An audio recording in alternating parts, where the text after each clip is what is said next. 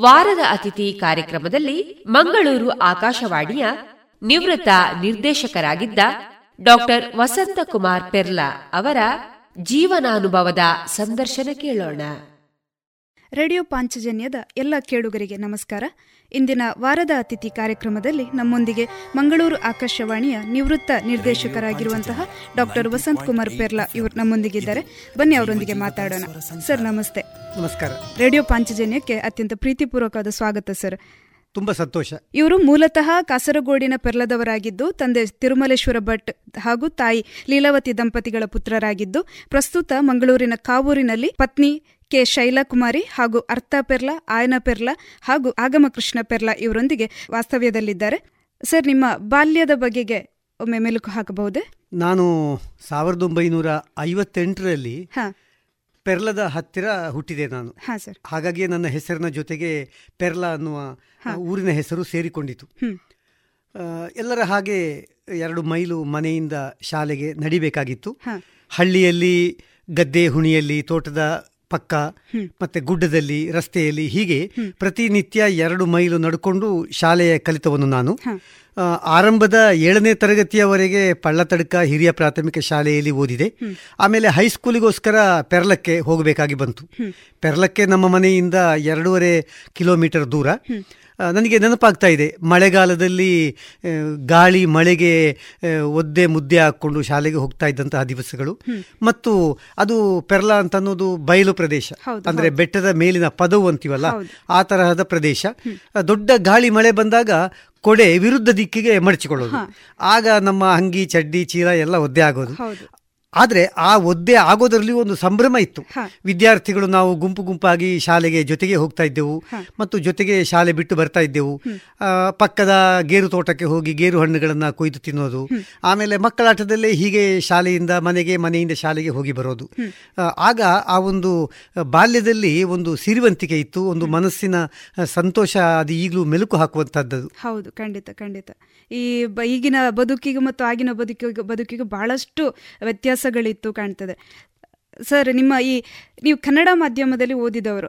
ಹಾಗಿರುವಾಗ ಈ ಕನ್ನಡ ಮಾಧ್ಯಮ ಮತ್ತು ಆಕಾಶವಾಣಿ ಪ್ರವೇಶಕ್ಕೂ ಯಾವುದಾದ್ರೂ ಒಂದು ಸಂಬಂಧ ಇತ್ತಾ ಸರ್?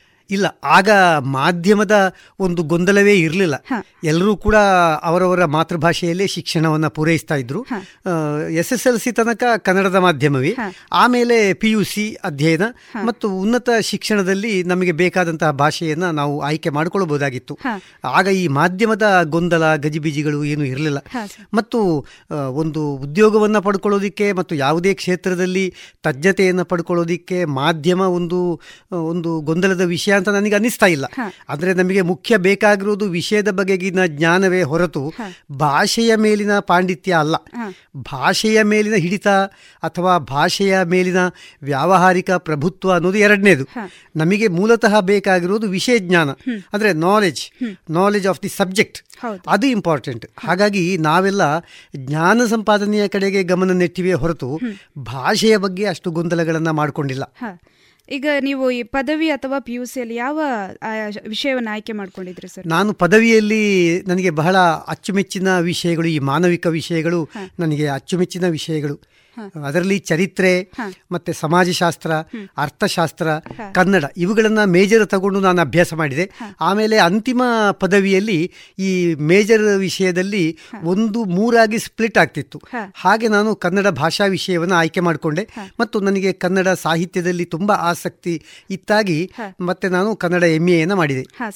ನೀವು ಎಲ್ಲಿ ವ್ಯಾಸಂಗ ಮಾಡಿದ್ದಿಲ್ಲ ಸರ್ ಪದವಿ? ನಾನು ಬಂಟ್ವಾಳದ ಕಾಲೇಜಿನಲ್ಲಿ ಪದವಿ ವ್ಯಾಸಂಗ ಮಾಡಿ ಆಮೇಲೆ ಮೈಸೂರಿನಲ್ಲಿ ನಾನು ನನ್ನ ಎಂ ಎ ವಿದ್ಯಾಭ್ಯಾಸ ಮಾಡಿದೆ.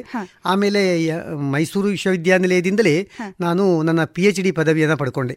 ಅಂದರೆ ಆರಂಭದಲ್ಲಿ ಬೆಂಗಳೂರು ವಿಶ್ವವಿದ್ಯಾನಿಲಯದಲ್ಲಿ ನನ್ನ ಪಿ ಎಚ್ ಡಿಗೋಸ್ಕರ ರಿಜಿಸ್ಟ್ರೇಷನ್ ಮಾಡಿಸಿಕೊಂಡೆ ಚಂದ್ರಶೇಖರ ಕಂಬಾರರು ನನ್ನ ಆರಂಭಿಕ ಮಾರ್ಗದರ್ಶಕರಾಗಿದ್ದರು ಅವರ ಅವರ ಮಾರ್ಗದರ್ಶನದಲ್ಲಿ ಸುಮಾರು ಎರಡು ಎರಡೂವರೆ ವರ್ಷಗಳ ಕಾಲ ಪಿ ಎಚ್ ಡಿ ಅಧ್ಯಯನ ಮಾಡುವಾಗ ಅವರಿಗೆ ವೈಸ್ ಚಾನ್ಸಲರ್ ಆಗಿ ಹಂಪಿಗೆ ಹೊರಟು ಹೋದರು. ನಾನು ಕಾರ್ಯಕ್ರಮ ನಿರ್ವಾಹಕನಾಗಿ ಮಂಗಳೂರು ಆಕಾಶವಾಣಿಗೆ ಬಂದೆ. ಹಾಗಾಗಿ ನನ್ನ ಅಧ್ಯಯನ ಮೊಟ ಮೊಟಕಾಯಿತು. ನನ್ನ ಪಿ ಎಚ್ ಡಿ ಕೈ ತಪ್ಪಿ ಹೋಯಿತು. ಆಮೇಲೆ ಕೆಲವು ವರ್ಷಗಳ ನಂತರ ಒಂದು ಐದಾರು ವರ್ಷಗಳ ಅಂತರದಲ್ಲಿ ಮತ್ತೆ ಪುನಃ ಅದೇ ವಿಷಯವನ್ನ ಮೈಸೂರು ವಿಶ್ವವಿದ್ಯಾನಿಲಯದಲ್ಲಿ ರಿಜಿಸ್ಟರ್ ಮಾಡಿಸಿಕೊಂಡು ಮೈಸೂರು ವಿಶ್ವವಿದ್ಯಾನಿಲಯದಿಂದ ಪಿ ಎಚ್ ಡಿ ಪದವಿಯನ್ನು ಪಡೆದೆ. ಸರ್ ಪಿ ಎಚ್ ಡಿ ನೀವು ಆಯ್ಕೆ ಮಾಡಿಕೊಂಡಿರೋ ವಿಷಯ ಯಾವ್ದು ಸರ್? ಸಮಕಾಲೀನ ಕನ್ನಡ ಹವ್ಯಾಸಿ ರಂಗಭೂಮಿಯಲ್ಲಿ ಜಾನಪದ ಒಳನೋಟಗಳು ಅನ್ನೋದು ನನ್ನ ಪಿ ಎಚ್ ಡಿ ಅಧ್ಯಯನದ ವಸ್ತು. ನಾನು ಅದಾಗಲೇ ರಂಗಭೂಮಿಯಲ್ಲಿ ಸಾಕಷ್ಟು ಪರಿಶ್ರಮ ಹೊಂದಿದ್ದೆ. ನಾಟಕಗಳಲ್ಲಿ ನಟನಾಗಿ ನಿರ್ದೇಶಕನಾಗಿ ಕೆಲಸ ಮಾಡಿದ್ದೆ. ಆಮೇಲೆ ನಾಟಕಗಳನ್ನು ಬರೆದಿದ್ದೆ ಮತ್ತು ಖ್ಯಾತನಾಮರಾದ ರಂಗಭೂಮಿಯ ಎಲ್ಲ ಹಿರಿಯರೊಂದಿಗೂ ಕೂಡ ನಿಕಟ ಸಂಪರ್ಕ ಇತ್ತು.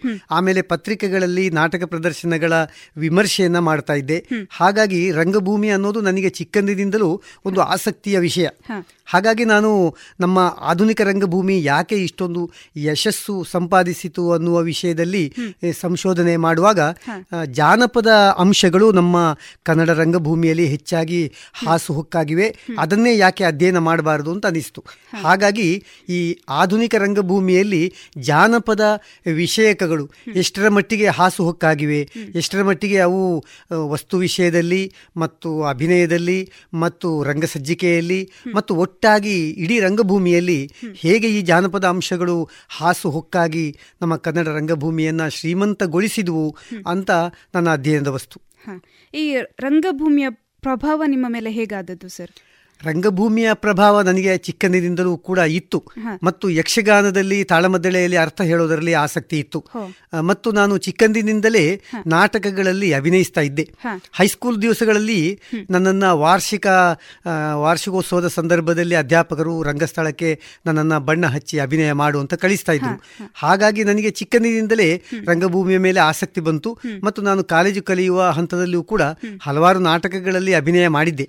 ಅದರಿಂದಾಗಿ ನನಗೆ ತನ್ನಿಂದ ತಾನೇ ರಂಗಭೂಮಿಯ ಒಳಗಡೆ ಪ್ರವೇಶ ಆಯಿತು. ನಾಟಕ ರಚನೆಕಾರನಾಗಿ ನಿರ್ದೇಶಕನಾಗಿ ನಟನಾಗಿ ಹೀಗೆ ವಿವಿಧ ಮುಖಗಳಲ್ಲಿ ನಾನು ರಂಗಭೂಮಿಯಲ್ಲಿ ಪರಿಶ್ರಮ ಇತ್ತಾದ ಕಾರಣ ನಾನು ಅಧ್ಯಯನ ವಿಷಯಕ್ಕೂ ಕೂಡ ಅದನ್ನೇ ಆರಿಸಿಕೊಂಡೆ. ನಿಮ್ಮ ದೃಷ್ಟಿಯಲ್ಲಿ ಚಂದ್ರಶೇಖರ್ ಕಂಬಾರರು ಸರ್? ನನ್ನ ದೃಷ್ಟಿಯಲ್ಲಿ ಚಂದ್ರಶೇಖರ ಕಂಬಾರರು ಒಳ್ಳೆಯ ಮಾರ್ಗದರ್ಶಕರಾಗಿದ್ದರು ನನಗೆ. ಅಂದರೆ ನಾನು ಕೊಂಡ ಆಯ್ದುಕೊಂಡ ವಿಷಯ ಕೂಡ ನನಗೂ ರಂಗಭೂಮಿಯಲ್ಲಿ ಆಸಕ್ತಿ ಕಂಬಾರರಿಗೂ ರಂಗಭೂಮಿಯಲ್ಲಿ ಆಸಕ್ತಿ. ಇಬ್ಬರಿಗೂ ಕೂಡ ರಂಗಭೂಮಿ ಒಂದು ಆಕರ್ಷಣೀಯ ಕೇಂದ್ರ. ಹಾಗಾಗಿ ಸಹಜವಾಗಿಯೇ ನನ್ನ ಅಧ್ಯಯನದ ಮೇಲೆ ಕಂಬಾರರ ಪ್ರಭಾವ ತುಂಬಾ ಇದೆ. ಮತ್ತು ಕಂಬಾರರು ಒಳ್ಳೆಯ ಮಾರ್ಗದರ್ಶಕರು.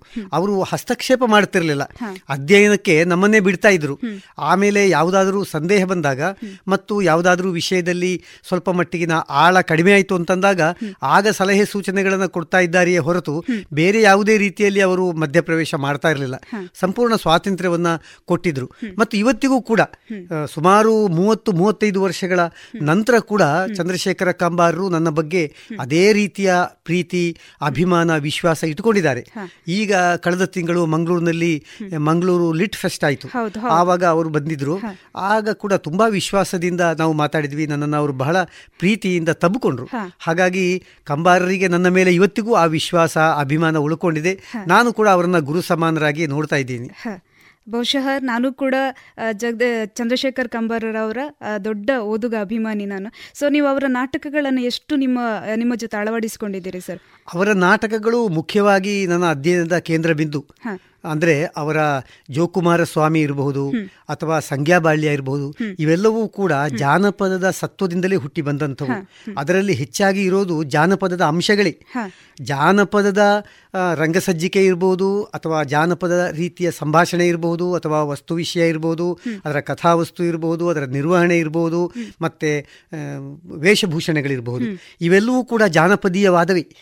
ಹಾಗಾಗಿ ಒಂದು ರೀತಿಯಲ್ಲಿ ವೈಭವೀಕೃತವಾದ ರಂಗಭೂಮಿ ಅದು. ಅಂದ್ರೆ ಅಂದ್ರೆ ಕಂಬಾರರ ನಾಟಕಗಳು ನಮ್ಮ ನಿತ್ಯ ಜೀವನವನ್ನ ವೈಭವೀಕೃತವಾಗಿ ತೋರಿಸ್ತವೆ. ಅಂದ್ರೆ ಅದನ್ನ ಎಕ್ಸಾಗ್ರೇಟ್ ಮಾಡೋದು. ಮತ್ತು ಅದನ್ನ ಸಂಭ್ರಮಿಸುವುದು. ಈಗ ನಮ್ಮ ಊರ ಜಾತ್ರೆ ನಡೆಯುತ್ತೆ. ನಾವು ವರ್ಷದ ಮುನ್ನೂರ ಅರವತ್ತು ದಿವಸವೂ ಕೂಡ ಊರಿನಲ್ಲಿ ದೇವಸ್ಥಾನಕ್ಕೆ ಹೋಗ್ತೇವೆ ಪೂಜೆ ಮಾಡ್ತೇವೆ ಮತ್ತು ದೇವರ ದರ್ಶನ ಮಾಡ್ತೇವೆ. ಆಗ ಯಾವುದೇ ರೀತಿಯ ಅಲ್ಲಿ ಒಂದು ವೈಭವೀಕೃತ ದೃಶ್ಯಗಳಿರೋದಿಲ್ಲ. ಆದರೆ ವಾರದ ಜಾತ್ರೆ ನೋಡಿ ವರ್ಷದ ಜಾತ್ರೆ ನೋಡಿ ಆ ವರ್ಷದ ಜಾತ್ರೆಯ ಸಂದರ್ಭದಲ್ಲಿ ಅಲ್ಲಿ ಎಲ್ಲ ರೀತಿಯ ವೈಭವೀಕರಣ ಇರುತ್ತದೆ ಅಂದ್ರೆ ಕಣ್ಣಿಗೆ ಮನಸ್ಸಿಗೆ ಹೃದಯಕ್ಕೆ ಮತ್ತು ಒಟ್ಟು ವಾತಾವರಣ ಒಂದು ಹಬ್ಬದ ವಾತಾವರಣವನ್ನು ಉಂಟು ಮಾಡುತ್ತೆ ಅಲ್ಲಿ ಚಿಕ್ಕವರಿಗೂ ಸ್ಥಾನ ಇದೆ ಮಹಿಳೆಯರಿಗೆ ದೊಡ್ಡವರಿಗೆ ಮತ್ತೆ ಪ್ರತಿಯೊಂದು ಉದ್ಯೋಗಸ್ಥರಿಗೆ ಎಲ್ಲರಿಗೂ ಕೂಡ ಅಲ್ಲಿ ಒಂದು ಪಾತ್ರ ಇದೆ. ಅಂದ್ರೆ ಈ ಮುನ್ನೂರ ಅರವತ್ತು ದಿವಸಗಳು ನಾವು ದೈನಂದಿನ ಕಲಾಪಗಳಲ್ಲಿ ಮುಳುಗಿರ್ತೀವಿ ಮತ್ತು ವರ್ಷದಲ್ಲಿ ಒಂದು ಐದಾರು ದಿವಸ ಆ ಜಾತ್ರೆಯ ಸಂದರ್ಭದಲ್ಲಿ ಅವೆಲ್ಲವೂ ವೈಭವೀಕರಿಸಲ್ಪಡ್ತವೆ. ಹಾಗೆಯೇ ನಮ್ಮ ಜೀವನ ಕೂಡ. ನಮ್ಮ ಜೀವನವೂ ಕೂಡ ನಿತ್ಯ ನೈಮಿತ್ತಿಕದಲ್ಲಿ ಹೋಗುತ್ತೆ. ಆದರೆ ಅಲ್ಲಿಯೂ ಒಂದು ವೈಭವೀಕರಣಕ್ಕೆ ಒಂದು ಸಂಭ್ರಮಕ್ಕೆ ಅವಕಾಶ ಇದೆ. ಉತ್ಸವ ಅಂತ ನಾವು ಕರೆಯೋದು ಅದನ್ನೇ ನೋಡಿ. ಹಾಗಾಗಿ ಈ ಕಂಬಾರರ ನಾಟಕಗಳು ನಮ್ಮ ನಿತ್ಯ ನೈಮಿತ್ತಿಕಗಳನ್ನ ವೈಭವೀಕೃತವಾಗಿ ಸಂಭ್ರಮಿಸಿ ತೋರಿಸ್ತವೆ. ಆ ಸಂಭ್ರಮದಲ್ಲಿ ಇರುವಂತಹದ್ದೇನು ಅಂತಂದ್ರೆ ಜಾನಪದದ ಆಶಯಗಳು.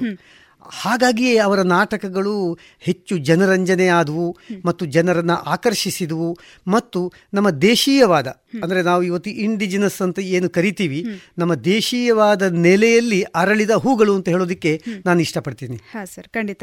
ಈಗ ನಿಮಗೆ ಈ ಪ್ರಾಥಮಿಕ ಶಿಕ್ಷಣ ಹಂತದಿಂದ ನಿಮ್ಮ ಪಿ ಎಚ್ ಡಿವರೆಗಿನ ಆ ಜರ್ನಿಯಲ್ಲಿ ಆ ಪ್ರಯಾಣದಲ್ಲಿ ಅತ್ಯಂತ ಹೆಚ್ಚಾಗಿ ನೆನಪಿಸಿಕೊಳ್ಳುವ ಗುರುಸ್ಥಾನದಲ್ಲಿರುವವರು ಯಾರು ಸರ್? ನನಗೆ doctor T V Venkatachala Shastri ಅವರ ನೆನಪಾಗ್ತಾ ಇದೆ. ಅಂದರೆ ವಿದ್ವತ್ತಿನಲ್ಲಿ ಅವರು ಮಹಾಮೇರು. ಅವರ ವ್ಯಾಕರಣ ಮತ್ತೆ ಛಂದಸ್ಸು ಮೀಮಾಂಸೆಗೆ ಸಂಬಂಧಿಸಿದ ಹಾಗೆ ಅವರಲ್ಲಿ ಇರತಕ್ಕಂಥ ಜ್ಞಾನ ಇದೆಯಲ್ಲ ಅದು ಬಹಳ ಆಳವಾದದ್ದು. ಅವರ ವಿದ್ವತ್ತಿಗೆ ಸರಿಸಾಟಿಯಾದವರು ಬಹುಶಃ ಇವತ್ತಿನ ಕರ್ನಾಟಕದಲ್ಲಿ ಈ ವ್ಯಾಕರಣ ಭಾಷಾಶಾಸ್ತ್ರ ಛಂದಸ್ಸು ಮೀಮಾಂಸೆಗಳಿಗೆ ಸಂಬಂಧಿಸಿದ ಹಾಗೆ ಸರಿಗಟ್ಟುವವರು ಇನ್ನೊಬ್ಬರು ಇದ್ದಾರೆ ಅಂತ ಹೇಳಿ ನನಗೆ ಅನಿಸೋದಿಲ್ಲ. ಅಂತ ಪ್ರಭಾವ ಬೀರುವ ವ್ಯಕ್ತಿತ್ವ. ನೀವು ಏನೇ ಪ್ರಶ್ನೆ ಕೇಳಿ ಭಾಷೆ ಸಾಹಿತ್ಯ ವ್ಯಾಕರಣ ಛಂದಸ್ಸು ಮೀಮಾಂಸೆ ಅಥವಾ ಈ ತರಹದ ವಿಷಯಗಳಿಗೆ ಸಂಬಂಧಿಸಿದ ಯಾವ ಪ್ರಶ್ನೆ ಕೇಳಿದರೂ ಅವರ ಹತ್ರ ಉತ್ತರ ಇರ್ತಿತ್ತು. ಯಾವುದೋ ಒಂದು ವಿಷಯಕ್ಕೆ ಅವರಿಗೆ ಆಳವಾದ ಜ್ಞಾನ ಇಲ್ಲ ಅಂತಾದ್ರೆ ಅವರು ನಾಳೆ ಹೇಳ್ತೀನಿ ಅಂತ ಹೇಳಿ ಅದನ್ನ ಪರಿಶೀಲನೆ ಮಾಡಿ ಬಂದು ಹೇಳೋರು. ಅಂಥ ಒಂದು ವಿದ್ವತ್ತಿನ ಮನುಷ್ಯ ಅವರು. ಅದರ ಜೊತೆಗೆ ಕಂಬಾರರು ಕೂಡ. ಆಮೇಲೆ ಮೈಸೂರಿನಲ್ಲಿ ಹಾಮ ನಾಯಕ್ ಅವರು ನನಗೆ ನೆನಪಾಗ್ತಾರೆ. ಹಾಮ. ನಾಯಕರು ಕರ್ನಾಟಕದ ಸಾಹಿತ್ಯ ಅಕಾಡೆಮಿಯ ಅಧ್ಯಕ್ಷರೆಲ್ಲ ಆಗಿದ್ದವರು. ನನ್ನ ಒಂದು ಪುಸ್ತಕಕ್ಕೆ ಅವರು ಮುನ್ನುಡಿ ಕೂಡ ಬರೆದಿದ್ದಾರೆ. ನನ್ನ ಒಂದು ಅಂಕಣ ಸಾಹಿತ್ಯದ ಸಂಕಲನಕ್ಕೆ ಮುನ್ನುಡಿ ಬರೆದಿದ್ದಾರೆ. ನಾನು ಅಂಕಣ ಸಂಕಲನ ತರಬೇಕು ಅಂತಂದಾಗ ಹಾಮ ನಾಯಕರೇ ಮುನ್ನುಡಿ ಬರೀಬೇಕು ಅಂತ ಅಪೇಕ್ಷೆ ಪಟ್ಟೆ ಯಾಕೆಂತಂದ್ರೆ ಅಂಕಣಕಾರರಾಗಿ ಅವರು ಆಗಲೇ ಖ್ಯಾತನಾಮರಾದವರು. ಮತ್ತು ಅವರು ಹಲವಾರು ಸಂಕಲನಗಳನ್ನು ಕೂಡ ತಂದವರು. ಅವರು ನನ್ನ ಅಂಕಣ ಸಂಕಲನವನ್ನು ನೋಡಿ ತುಂಬ ಮೆಚ್ಚಿಕೊಂಡ್ರು. ಅಂದರೆ ಅವರು ಏನು ಹೇಳಿದರು ಅಂತಂದರೆ ಪತ್ರಿಕೋದ್ಯಮಕ್ಕೆ ಸಾಹಿತ್ಯದ ಕಂಪನ್ನ ಕೊಟ್ಟವರು ವಸಂತಕುಮಾರ್ ಪೆರ್ಲಾ ಅಂತ ಅನ್ನುವ ಒಂದು ರೆಫರೆನ್ಸ್ ಅನ್ನ ನನ್ನ ಬಗ್ಗೆ ಹೇಳಿದರು. ಅಂದ್ರೆ ನನ್ನ ಅಂಕಣ ಸಾಹಿತ್ಯ ಚಿಕ್ಕದಾಗಿ ಚೊಕ್ಕದಾಗಿ ವಿಷಯದ ಸರ್ವಾಂಗ ಮಗ್ಗಲುಗಳನ್ನು ಅದು ಚಿತ್ರಿಸುತ್ತೆ ಅಂತ ಅವರು ಹೇಳ್ತಾ ಭಾಷೆಯ ಬಗ್ಗೆ ಉಲ್ಲೇಖಿಸಿದರು. ಉಲ್ಲೇಖಿಸಿದ್ದಾರೆ. ಅದು ಮುನ್ನುಡಿಯಲ್ಲಿ ಇವತ್ತಿಗೂ ಇದೆ ದಾಖಲೆಯಾಗಿ ಇದೆ. ಮುನ್ನುಡಿಯಲ್ಲಿ ಅವರು ಏನು ಹೇಳಿದರು ಅಂತಂದ್ರೆ ಸಾಹಿತ್ಯದ ಪರಿಮಳವನ್ನ ಅಂಕಣಕ್ಕೆ ತಂದವರು. ಅಂದ್ರೆ ಅದರ ರುಚಿಕಟ್ಟಾದ ಭಾಷೆ ಅದರ ಶೈಲಿ ಆಮೇಲೆ ವಸ್ತು ವಿಷಯವನ್ನ ವಿವರಿಸುವಂತಹ ಕ್ರಮ ಮತ್ತು ಸಾಮಾನ್ಯ ಓದುಗರಿಗೆ ಆ ವಿಷಯವನ್ನು ತಲುಪಿಸುವ ವಿಧಾನ ಇದರ ಬಗ್ಗೆ ತುಂಬಾ ಮೆಚ್ಚಿಕೊಂಡಿದ್ರು ಅವರು. ಹಾಗಾಗಿ ಹಾಮನಾಯಕರ ಜೊತೆಗೂ ಕೂಡ ನನ್ನ ಒಂದು ವೇವ್ ಲೆಂತ್ ಅಂತ ನಾವು ಹೇಳ್ತೀವಲ್ಲ. ವೈಚಾರಿಕವಾಗಿ ನಾವು ಪರಸ್ಪರ ಹತ್ತಿರ ಹತ್ತಿರ ಇದ್ದವರು. ಅವರು ಕೂಡ ನನಗೆ ತುಂಬಾ ಮೆಚ್ಚುಗೆಯ ಓರ್ವ ಅಧ್ಯಾಪಕ. ಸರ್ ಈಗ ನೀವು ಪದವಿಯಲ್ಲಾಗಿರ್ಬೋದು ಅಥವಾ ಸ್ನಾತಕೋತ್ತರ ವಿಚಾರದಲ್ಲಾಗಿರ್ಬೋದು ಈ ಕನ್ನಡ ಸಾಹಿತ್ಯಕ್ಕೆ ಸಂಬಂಧಪಟ್ಟ ಹಾಗೆ ಹೆಚ್ಚು ಒಲವು ಇಟ್ಕೊಂಡವರು ನೀವು. ಹಾಗಿರುವಾಗ ಈ ಪತ್ರಿಕೋದ್ಯಮದ ನಂಟು ನಿಮಗೆ ಹೇಗಾಯಿತು ಸರ್? ನಾನು ನನ್ನ ವೃತ್ತಿ ಜೀವನವನ್ನು ಪತ್ರಿಕೋದ್ಯಮಿಯಾಗಿ ಪ್ರವೇಶ ಮಾಡಿದೆ. ಬೆಂಗಳೂರಿನಲ್ಲಿ ಸಂಯುಕ್ತ ಕರ್ನಾಟಕ ಪತ್ರಿಕೆಯಲ್ಲಿ ಸುಮಾರು ಏಳೆಂಟು ವರ್ಷಗಳ ಕಾಲ ನಾನು ಪತ್ರಿಕೋದ್ಯಮಿಯಾಗಿದ್ದೆ. ವರದಿಗಾರ ಆಗಿ ಉಪಸಂಪಾದಕ ಆಗಿ ಕೆಲಸ ಮಾಡಿದ್ದೆ. ಆ ಸಮಯದಲ್ಲೇನೆ ನನಗೆ ಈ ಸಿನಿಮಾ ಆಮೇಲೆ ಟಿವಿ ಮತ್ತು ರಂಗಭೂಮಿ ಇವುಗಳ ಆಳವಾದ ಪ್ರವೇಶ ಪರಿಚಯ ಎಲ್ಲ ಆಯಿತು. ಹಾಗಾಗಿ ಈ ಒಂದು ಪತ್ರಿಕೋದ್ಯಮಿಯಾಗಿ ನಾನು ರಂಗ ಪ್ರವೇಶ ಮಾಡಿರೋದ್ರಿಂದ ನನಗೆ ಬರವಣಿಗೆಗೆ ಅದು ತುಂಬ ಇಂಬು ಕೊಡ್ತು. ಪತ್ರಿಕೆಗಳಲ್ಲಿ ಸಾವಿರಾರು ಲೇಖನಗಳನ್ನು ಬರೆದೆ ಸಾವಿರಾರು ಸಂದರ್ಶನಗಳನ್ನು ಮಾಡಿದೆ ಮತ್ತೆ ಚಿತ್ರರಂಗದಲ್ಲೂ ಸಾಕಷ್ಟು ಕೆಲಸವನ್ನು ಮಾಡಿದೆ ರಂಗಭೂಮಿಯಲ್ಲೂ ಮಾಡಿದೆ. ಹೀಗೆ ಪತ್ರಿಕೋದ್ಯಮಿಯಾಗಿ ನಾನು ರಂಗ ಪ್ರವೇಶ ಮಾಡಲಿಕ್ಕೆ ನನಗೆ ಸಾಹಿತ್ಯ ನೆರವಾಯಿತು. ನನ್ನ ಸಾಹಿತ್ಯವನ್ನ ಪ್ರಕರ್ಷ ಸ್ಥಿತಿಗೆ ತರಲಿಕ್ಕೆ ಪತ್ರಿಕೋದ್ಯಮ ನೆರವಾಯಿತು. ಹೀಗೆ ಅದು ಒಂದಕ್ಕೊಂದು ಪೂರಕ ನನಗೆ ನನ್ನ ಮಟ್ಟಿಗೆ. ಪತ್ರಿಕೋದ್ಯಮಕ್ಕೆ ಸಾಹಿತ್ಯ ನೆರವಾಯಿತು. ಸಾಹಿತ್ಯಕ್ಕೆ ಪತ್ರಿಕೋದ್ಯಮ ನೆರವಾಯಿತು. ಆದರೆ ಪತ್ರಿಕೋದ್ಯಮದ ಮತ್ತು ಈ ಮಾಧ್ಯಮದ ನಂಟಿನ ನಡುವೆಯೂ ನನ್ನ ಕಾವ್ಯ ಮತ್ತೆ ಸಾಹಿತ್ಯ ಪ್ರೀತಿಯನ್ನು ನಾನು ಬಿಡಲಿಲ್ಲ. ಅದನ್ನು ಬೆಳೆಸ್ಕೊಂಡು ಬಂದೆ. ಏಕಮೇವ ದೃಷ್ಟಿಯಿಂದ ಸಾಹಿತ್ಯ ನನ್ನ ಪರಮ ಗಂತವ್ಯ ಅಂತ ತಿಳ್ಕೊಂಡು ಸಾಹಿತ್ಯವನ್ನು ಮುಂದುವರಿಸಿಕೊಂಡು ಬಂದೆ. ಹಾಗಾಗಿ ನನಗೆ ಯಾವತ್ತೂ ಕೂಡ ಪತ್ರಿಕೋದ್ಯಮ ಮತ್ತು ಈ ಸಾಹಿತ್ಯ ಅದು ಎರಡೂ ಕೂಡ ನನಗೆ ಒಂದಕ್ಕೊಂದು ತಗಲ ಹಾಕೊಳ್ಳಿಲ್ಲ. ಅಂದ್ರೆ ಅದಕ್ಕೆ ಇದು ಹೊರೆ ಇದಕ್ಕೆ ಅದು ಹೊರೆ ಅಂತ ಅನ್ನಿಸಲಿಲ್ಲ ಎರಡನ್ನು ಕೂಡ ಎರಡು ವಿಭಿನ್ನ ಧಾರೆಗಳಲ್ಲಿ ಅದನ್ನು ಸತತವಾಗಿ ನಾನು ಮುಂದುವರಿಸಿಕೊಂಡು ಬಂದೆ. ಹಾಗಾಗಿ ಇವತ್ತಿಗೂ ಕೂಡ ನಾನು ಒಬ್ಬ ಮಾಧ್ಯಮ ತಜ್ಞ ಆಗಿ ಜನತೆಗೆ ಎಷ್ಟು ಪರಿಚಿತನೋ ಒಬ್ಬ ಕವಿ ಒಬ್ಬ ವಿಮರ್ಶಕ ಒಬ್ಬ ಸಂಶೋಧಕ ಒಬ್ಬ ಸಾಹಿತಿಯಾಗಿಯೂ ಕೂಡ ಅಷ್ಟೇ ನಾನು ಜನರಿಗೆ ಪರಿಚಿತ. ಈ ಎರಡು ಪ್ರತ್ಯೇಕ ಎಂಟೈಟಿಗಳನ್ನು ಅಂದರೆ ಈ ಎರಡು ಪ್ರತ್ಯೇಕ ಗುರುತಿಸುವಿಕೆಗಳನ್ನು ನಾನು ಬಹಳ ಎಚ್ಚರದಿಂದ ಕಾದುಕೊಂಡು ಬಂದದ್ರಿಂದ ನನಗೆ ಅದು ಎರಡೂ ಕೂಡ ತೊಡಕಾಗಲಿಲ್ಲ. ಸರ್ ಈಗ ನಿಮ್ಮ ಇಪ್ಪತ್ತೈದು ವರ್ಷದ ಹಿಂದಿನ ಪತ್ರಿಕೋದ್ಯಮ ಹಾಗೂ ಈಗದ ಪತ್ರಿಕೋದ್ಯಮ ಡಾಕ್ಟರ್ ವಸಂತ್ ಕುಮಾರ್ ಪೆರ್ಲಾ ಅವರ ದೃಷ್ಟಿಯಲ್ಲಿ ಹೇಗಿದೆ? ಪತ್ರಿಕೋದ್ಯಮ ಅದು ನಿಂತ ನೀರಲ್ಲ. ಅದು ಬದಲಾಗ್ತಾ ಇರ್ತದೆ. ಮಾಧ್ಯಮವೂ ಬದಲಾಗ್ತಾ ಇರ್ತದೆ. ಈಗ ನಮ್ಮ ಈ ಪ್ರಸಾರ ಮಾಧ್ಯಮವೂ ಕೂಡ ಇಪ್ಪತ್ತೈದು ವರ್ಷ ಹಿಂದೆ ಇದ್ದ ಹಾಗೆ ಇವತ್ತಿಲ್ಲ. ಚಲನಶೀಲವಾದದ್ದು. ಬದುಕು ಚಲನಶೀಲವಾದದ್ದು. ಯಾವಾಗ ಬದುಕು ಚಲನಶೀಲವೋ ಬದುಕಿಗೆ ಸಂಬಂಧಿಸಿದ ಇತರೆ ಅಂಗಗಳು ಕೂಡ ಚಲನಶೀಲ. ಪತ್ರಿಕೋದ್ಯಮ ನಿಶ್ಚಿತವಾಗಿ ಇಪ್ಪತ್ತೈದು ವರ್ಷಗಳ ಹಿಂದೆ ಇರುವ ಹಾಗೆ ಇವತ್ತಿಲ್ಲ. ಇಪ್ಪತ್ತೈದು ವರ್ಷಗಳ ಹಿಂದೆ ಇದ್ದ ಹಾಗೆ ಇವತ್ತಿಲ್ಲ. ತುಂಬಾ ಬದಲಾವಣೆ ಆಗಿದೆ. ಆಗಿನ ಸಾಮಾಜಿಕ ಸ್ಥಿತಿಗತಿ ಬೇರೆ ಇತ್ತು. ಸಮಾಜದ ಆರ್ಥಿಕತೆಯ ಸ್ಥಿತಿಗತಿ ಬೇರೆ ಇತ್ತು. ಆಗಿನ ರಾಜಕೀಯ ಬೇರೆ. ಆಗಿನ ಜನರ ಆರೋಗ್ಯದ ಮಟ್ಟ. ಆಗಿನ ಆಗಿನ ಆಹಾರ ಉಡುಗೆ ತೊಡುಗೆಗಳ ಸಂಪನ್ನತೆ ಮತ್ತು ಕೃಷಿಗೆ ಸಂಬಂಧಿಸಿದ ವಿಚಾರಗಳು ಎಲ್ಲವೂ ಕೂಡ ಅವತ್ತಿದ್ದ ಹಾಗೆ ಇವತ್ತಿಲ್ಲ. ಪ್ರತಿಯೊಂದು ಕೂಡ ಬದಲಾಗಿದೆ. ಅದೇ ರೀತಿ ಮಾಧ್ಯಮ ಕೂಡ ಬದಲಾಗಿದೆ. ಮಾಧ್ಯಮದ ಜವಾಬ್ದಾರಿ ಬದಲಾಗಿದೆ. ಹಿಂದೆ ಅಂದರೆ ನಮಗೆ ಸ್ವಾತಂತ್ರ್ಯ ಬಂದ ಹೊಸದರಲ್ಲಿ ನಮ್ಮ ಮಾಧ್ಯಮಗಳ ಗುರಿ ಏನಿತ್ತು ಅಂತಂದರೆ ಕಲ್ಯಾಣ ರಾಜ್ಯದ ಸ್ಥಾಪನೆ ಆಗಬೇಕು ಅಂತ. ಖಂಡಿತ. ನಮಗೆ ಸ್ವಾತಂತ್ರ್ಯ ಬಂದ ಹೊಸದರಲ್ಲಿ ನಮ್ಮ ದೇಶ ಅನಕ್ಷರತೆ ಅಜ್ಞಾನ ಮೂಢನಂಬಿಕೆ ಆಮೇಲೆ ಅನಾರೋಗ್ಯ ಮತ್ತು ಸಾವಿನ ಪ್ರಮಾಣ ಅಪೌಷ್ಟಿಕತೆ ಇದನ್ನೆಲ್ಲ ವಿಚಾರ ಮಾಡಿದರೆ ಬಹಳ ಬಹಳ ಕಷ್ಟಕರವಾದ ದಿನಗಳು. ಹಾಗಂತ ಈ ಎಪ್ಪತ್ತೈದು ವರ್ಷಗಳ ನಂತರ ನೀವು ಅವಲೋಕನ ಮಾಡಿದರೆ ಇವತ್ತು ಅಭಿವೃದ್ಧಿಶೀಲ ದೇಶ ನಮ್ಮ ಭಾರತ. ಎಲ್ಲ ರಂಗಗಳಲ್ಲಿ ದಾಪುಗಾಲಿನ ಬೆಳವಣಿಗೆಯನ್ನ ಸಾಧಿಸಿದೆ. ಆಗ ಸ್ವಾತಂತ್ರ್ಯ ಬಂದ ಹೊಸದರಲ್ಲಿ ಇದ್ದ ನಲವತ್ತೈದು ನಲವತ್ತೆಂಟು ಕೋಟಿ ಜನತೆಗೆ ಹೋಲಿಸಿದರೆ ಇವತ್ತಿನ ನೂರ ಮೂವತ್ತಾರು ಕೋಟಿ ಜನರಿಗೂ ಕೂಡ ತಿಂದು ಮಿಗುವಷ್ಟು ಆಹಾರ ಇದೆ. ಅವತ್ತು ನಲವತ್ತೆಂಟು ಕೋಟಿ ಜನಸಂಖ್ಯೆಯೇ ಹಸಿವಿನಿಂದ ನರಳುತ್ತಾ ಇತ್ತು. ಆದರೆ ಇವತ್ತು ನೂರ ಮೂವತ್ತಾರು ಕೋಟಿಗೆ ತಲುಪಿದರೂ ಕೂಡ ನಮಗೆ ಸಾಕಷ್ಟು ಆಹಾರ ನಮ್ಮ ಹತ್ರ ದಾಸ್ತಾನಿದೆ ಫುಡ್ ಗ್ರೈನ್ಸ್ಗೆ ಸಂಬಂಧಿಸಿದ ಹಾಗೆ ನಾವು ಸ್ವಯಂ ಸಂಪನ್ನರು. ಆಮೇಲೆ ಆರೋಗ್ಯದ ಸ್ಥಿತಿಗತಿ. ಹಿಂದೆ ಇದ್ದ ಒಂದು ಆರೋಗ್ಯದ ಸ್ಥಿತಿಗತಿಗೂ ಇವತ್ತಿಗೂ ಅಜಗಜಾಂತರ. ಇವತ್ತು ಯಾರೂ ಕೂಡ ಅನಾರೋಗ್ಯದಿಂದ ಸಾಯುವ ಸ್ಥಿತಿ ಇಲ್ಲ. ಅಂದ್ರೆ ನಮ್ಮ ಆರೋಗ್ಯದ ಮಟ್ಟ ಕೂಡ ಇಂಪ್ರೂವ್ ಆಗಿದೆ. ಹಿಂದೆ ನಮ್ಮ ಆಯುರ್ಮಾನ ಸುಮಾರು ಶೇಕಡ ಐವತ್ತಾರು ಐವತ್ತೇಳು ಇದ್ರೆ ಇವತ್ತು ನಮ್ಮ ಭಾರತೀಯರ ಆಯುರ್ಮಾನ ಎಪ್ಪತ್ತೈದು ಎಪ್ಪತ್ತಾರಕ್ಕೆ ಬಂದು ನಿಂತಿದೆ. ಅಂದ್ರೆ ಎಪ್ಪತ್ತೈದು ವರ್ಷದವರೆಗೂ ಕೂಡ ನಾವು ಗಟ್ಟಿಮುಟ್ಟಾಗಿರ್ತೇವೆ ಹಿಂದೆ ಒಂದು ಐವತ್ತು ವರ್ಷ ಹಿಂದೆ ಐವತ್ತೈದು ವರ್ಷ ಆದಾಗ ಆತ ಮುದುಕ. ಮುದುಕ. ಏನೂ ಕೆಲಸ ಮಾಡಲಿಕ್ಕೆ ಸಾಧ್ಯ ಆಗದ ಸ್ಥಿತಿಯನ್ನು ತಲುಪ್ತಾ ಇದ್ದ. ಇವತ್ತು ಹಾಗಲ್ಲ. ಇವತ್ತು ಪೌಷ್ಟಿಕತೆಯ ಕಾರಣವಾಗಿ ಮತ್ತು ಔಷಧೋಪಚಾರಗಳ ಕಾರಣವಾಗಿ ಮನುಷ್ಯನ ಆಯುರ್ಮಾನವೇ ಹೆಚ್ಚಾಗಿದೆ. ಎಪ್ಪತ್ತೈದು ಎಪ್ಪತ್ತಾರು ವರ್ಷದವರೆಗೂ ಕೂಡ ಮನುಷ್ಯರು ಆರೋಗ್ಯವಂತರಾಗಿರ್ತಾರೆ. ಇದುವೇ ತೋರಿಸುತ್ತೆ ನಮ್ಮ ಭಾರತ ಇವತ್ತು ಅಭಿವೃದ್ಧಿಶೀಲ ರಾಷ್ಟ್ರ ಅಂತ. ಈ ಬಡತನ ಯಾವ ಕ್ಷೇತ್ರದಲ್ಲೂ ಇಲ್ಲ. ವಿಜ್ಞಾನ ತಂತ್ರಜ್ಞಾನ ಕ್ಷೇತ್ರದಲ್ಲಿ ನಾವು ತುಂಬಾ ಪ್ರಗತಿಯನ್ನು ಸಾಧಿಸಿದೆವು. ಶಿಕ್ಷಣ ಮಟ್ಟದಲ್ಲಿ ತುಂಬಾ ಪ್ರಗತಿಯನ್ನು ಸಾಧಿಸಿದೆವು. ಮತ್ತೆ ಆಹಾರ ಆರೋಗ್ಯ ಅನುಪಾನ ಇತ್ಯಾದಿ ವಿಚಾರಗಳಲ್ಲಿಯೂ ಕೂಡ ದೊಡ್ಡ ಪ್ರಗತಿಯನ್ನು ನಾವು ಸಾಧಿಸಿದ್ದೇವೆ. ಇವತ್ತು ನಾವು ಜಗತ್ತಿನ ಒಂದು ಅತ್ಯಂತ ಪ್ರಬಲ ರಾಷ್ಟ್ರ. ಭಾರತ. ಹಾಗಾಗಿ ನನಗೆ ಅನಿಸ್ತದೆ ನಮ್ಮ ನಮ್ಮ ಎಲ್ಲ ಕ್ಷೇತ್ರಗಳಲ್ಲಿಯೂ ಕೂಡ ಕಳೆದ ಅಂದರೆ ಸ್ವಾತಂತ್ರ್ಯದ ಬಳಿಕದ ಈ ಎಪ್ಪತ್ತೈದು ಎಪ್ಪತ್ತಾರು ವರ್ಷಗಳಿದಾವಲ್ಲ ಇವು ತುಂಬಾ ಗಟ್ಟಿಯಾದ ತುಂಬ ದಾಪುಗಾಲಿನ ಬೆಳವಣಿಗೆ ಅಂತಲೇ ಅನಿಸ್ತದೆ ನನಗೆ. ಹೌದು ಖಂಡಿತ ಸರ್. ಅಂಡ್ ಅದರ ಜೊತೆ ಹೇಳೋದಾದರೆ ಈಗ ಮಾಧ್ಯಮಗಳು ನೀತಿ ಸಂಹಿತೆಯನ್ನು ಬಿಟ್ಟು ಕೆಲಸ ಮಾಡ್ತಾ ಇದೆ ಇದೆಯೇ ಎಂದನಿಸ್ತಾ ಇದೆಯಾ ನಿಮಗೆ? ನೀತಿ ಸಂಹಿತೆಯನ್ನ ಉಲ್ಲಂಘಿಸಿ ಕೆಲಸ ಮಾಡ್ತಾ ಇದ್ದಾವೆ ಅಂತ ಹೇಳಿ ನನಗೆ ಅನಿಸೋದಿಲ್ಲ. ಯಾಕಂದ್ರೆ ಇವತ್ತು ಮಾಧ್ಯಮಗಳೇ ಒಂದು ರೀತಿಯಲ್ಲಿ ನಮ್ಮ ದೇಶವನ್ನ ಕ್ಷಿಪ್ರಗತಿಯಲ್ಲಿ ಬೆಳವಣಿಗೆಯ ಹಾದಿಗೆ ಹಾಕಿದುವು ಅಂತ ಹೇಳಿ ನನಗೆ ಅನಿಸುತ್ತೆ.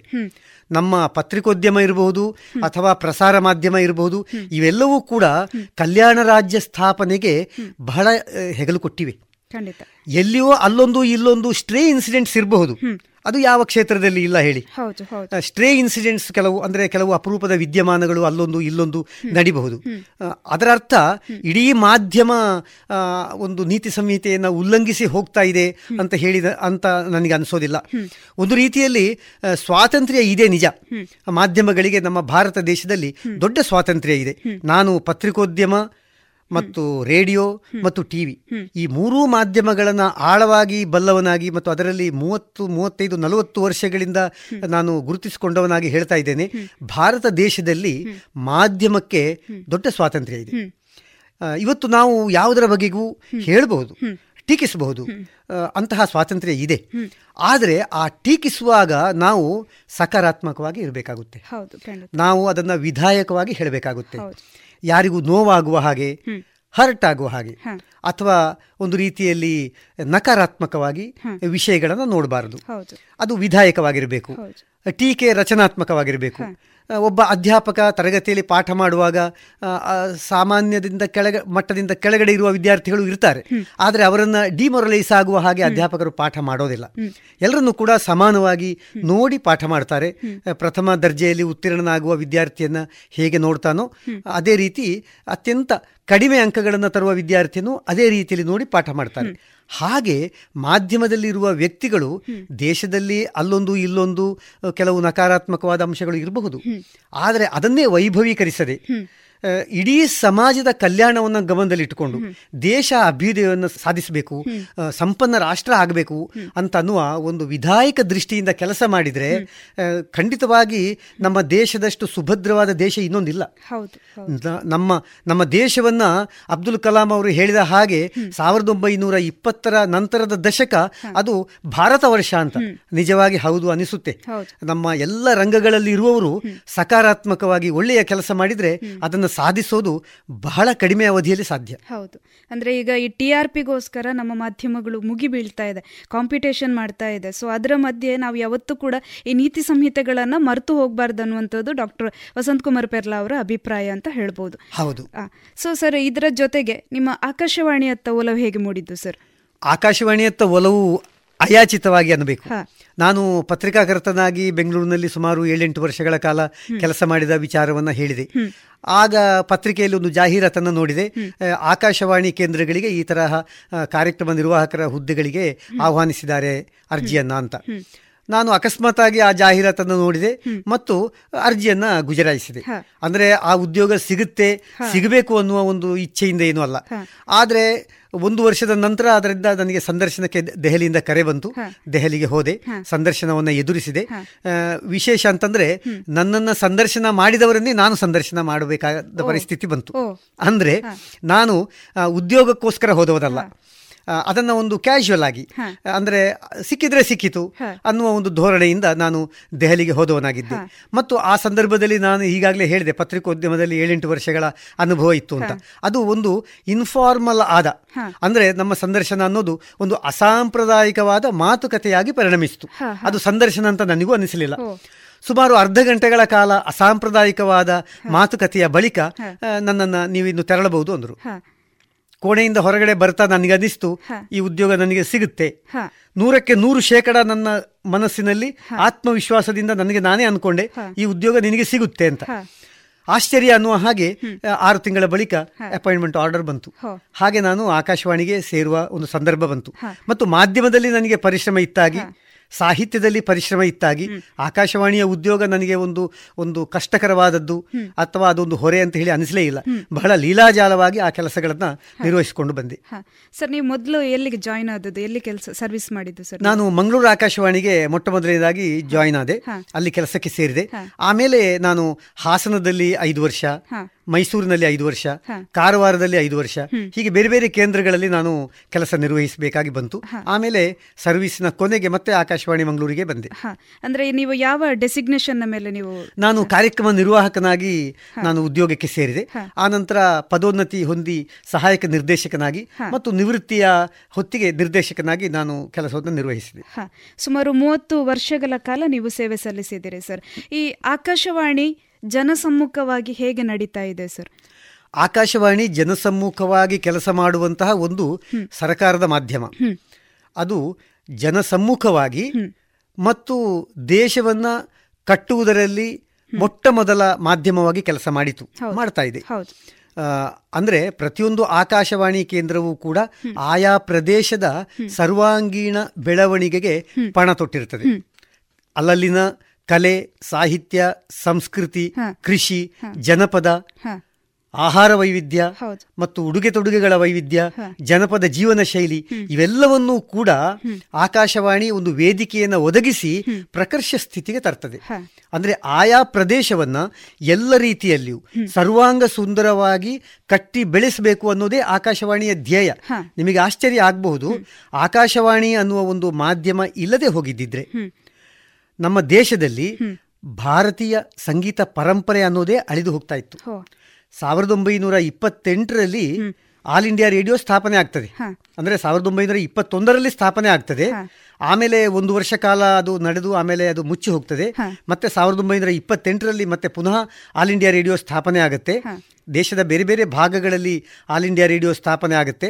ಸ್ವಾತಂತ್ರ್ಯ ನಂತರ ಅದನ್ನು ಭಾರತೀಯ ಸರ್ಕಾರ ತನ್ನ ಸುಪರ್ದಿಗೆ ತೆಕ್ಕೊಂಡು ಆಕಾಶವಾಣಿ ಅಂತನ್ನುವ ನಾಮಕರಣ ಮಾಡಿ ದೇಶದ ಎಲ್ಲ ಭಾಗಗಳಲ್ಲಿ ಆಕಾಶವಾಣಿ ಕೇಂದ್ರಗಳನ್ನು ಸ್ಥಾಪನೆ ಮಾಡುತ್ತೆ.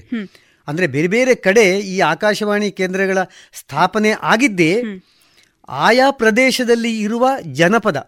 ಜನಪದ ಅಂತಂದ್ರೆ ನಾನು ಪಾಪ್ಯುಲೇಷನ್ ಅಂದ್ರೆ ಒಂದು ಸಮೂಹ. ಜನಪದ ಅನ್ನುವ ಅರ್ಥದಲ್ಲಿ ಹೇಳ್ತಾ ಇದ್ದೇನೆ. ಆಯಾ ಪ್ರದೇಶದಲ್ಲಿ ಇರುವ ಜನಪದದ ಕಲೆ ಸಾಹಿತ್ಯ ಸಂಸ್ಕೃತಿ ಜನಪದ ಜನಜೀವನ ಕೃಷಿ ಆಹಾರ ವೈವಿಧ್ಯ ಶಿಕ್ಷಣ ಮತ್ತು ಅವರ ಒಟ್ಟು ಚಿಂತನ ಕ್ರಮ. ಇವುಗಳನ್ನು ಎತ್ತರಿಸಿ, ಇವುಗಳನ್ನು ಪ್ರಕರ್ಷ ಸ್ಥಿತಿಗೆ ತಂದು ದೇಶದ ಕಲ್ಯಾಣವನ್ನು ಸಾಧಿಸೋದು ಆಯಾ ಆಕಾಶವಾಣಿ ಕೇಂದ್ರಗಳ ಉದ್ದೇಶ ಮತ್ತು ಕೆಲಸ. ಅದನ್ನ ನಾನು ಸಮರ್ಥವಾಗಿ ಮಾಡಿದ್ದೇನೆ ಅಂತ ಅನ್ನುವ ಆತ್ಮತೃಪ್ತಿ ನನಗಿದೆ. ನಾವು ಮಾಡುವ ಕೆಲಸದಲ್ಲಿ ನಮಗೆ ಆತ್ಮತೃಪ್ತಿ ಇದೆ ಅಂತ ಹೇಳಿದ್ರೆ ದೇವರು ನಮಗೆ ಒಲಿದ್ರು ಅಂತ ಹೇಳುವಂಥ ಒಂದು ನಂಬಿಕೆ ನಮ್ಮಲ್ಲಿದೆ ಸರ್. ಈಗ ಈ ಆಕಾಶವಾಣಿ ಅನ್ನುವಂಥದ್ದು ಒಂದು ಹಂತದಲ್ಲಿ ಜನರ ನಾಡಿ ಮಿಡಿತವಾಗಿತ್ತು ಸರ್. ಅದರ ಬಗೆಗೆ ನಿಮ್ಮ ಅಭಿಪ್ರಾಯ? ಅದು ಜನರ ನಾಡಿ ಬಿಡಿತ ಯಾತಕ್ಕೆ ಅಂತಂದ್ರೆ ಬೆಳಗ್ಗೆ ಎದ್ದು ಅದರ ಜೊತೆಗೆ ಜೀವನ ಆರಂಭ ಮಾಡುವವರು ಬಹಳ ಸಂಖ್ಯೆಯಲ್ಲಿದ್ದಾರೆ. ನೀವು ಅದರ ಕಾರ್ಯಕ್ರಮದ ಸ್ವರೂಪವನ್ನು ಕೂಡ ಗಮನಿಸಿ ಬೆಳಿಗ್ಗೆ ಭಕ್ತಿಗೀತೆಗಳನ್ನು ಪ್ರಸಾರ ಮಾಡ್ತೀವಿ. ಆ ಭಕ್ತಿಗೀತೆಗಳು ಯಾತಕ್ಕೆ ಅಂತಂದ್ರೆ ಬೆಳಗಿನ ಉದ್ದೀಪನವಾದ ಮನಸ್ಸನ್ನ ಹೆಚ್ಚು ಸಂತೋಷಗೊಳಿಸಬೇಕು ಅಂತ ಪ್ರಫುಲ್ಲಗೊಳಿಸಬೇಕು. ಜನರ ಮನಸ್ಸನ್ನ ಬೆಳಿಗ್ಗೆ ಬೆಳಿಗ್ಗೆ ಉದ್ರೇಕಗೊಳಿಸುವ ಅಥವಾ ಮನಸ್ಸನ್ನ ಕೆಡಿಸುವಂತಹ ಪ್ರಸಾರಗಳಿರಬಾರದು. ಅವರ ಮನಸ್ಸನ್ನ ಶಾಂತಗೊಳಿಸುವ ಮನಸ್ಸನ್ನ ವಿರಮಿಸುವ ಹಾಗೆ ಮಾಡುವ ಮತ್ತು ಮನಸ್ಸನ್ನು ಭಕ್ತಿಯ ಕಡೆಗೆ ಉದ್ದೀಪಿಸುವ ಕಡೆಗೆ ನಾವು ಗಮನವನ್ನು ಕೊಡಬೇಕು. ಅಂದರೆ ಮನುಷ್ಯನಲ್ಲಿರುವಂತಹ ಸಕಾರಾತ್ಮಕವಾದ ಶಕ್ತಿಯನ್ನು ವಿಜೃಂಭಿಸುವ ಕಡೆಗೆ ನಾವು ಗಮನವನ್ನು ಕೊಡಬೇಕು. ಹಾಗೆ ಬೆಳಗಿನ ಭಕ್ತಿ ಸಂಗೀತ. ಅದಾದ ಮೇಲೆ ವಿಚಾರ ಪ್ರಚೋದಕವಾದ ಚಿಂತನಗಳು. ಆ ಭಕ್ತಿಯ ಮಧ್ಯೆ ಭಕ್ತಿಯ ನಂತರ ವಿಚಾರ ಪ್ರಚೋದ ಪ್ರಚೋದಕವಾದ ಚಿಂತನೆಗಳು. ಅದಾದ ಮೇಲೆ ಕೃಷಿಗೆ ಸಂಬಂಧಿಸಿದ ಮತ್ತು ಅವರವರ ಬದುಕಿಗೆ ಸಂಬಂಧಿಸಿದ ಕೆಲವು ವಿಚಾರಗಳು ಮತ್ತು ಸಂಗೀತ. ಹೀಗೆ ಬೆಳಗಿನ ಪ್ರಸಾರ ಈ ರೀತಿಯಲ್ಲಿ ಆಗಿ ಹೋಗುತ್ತೆ.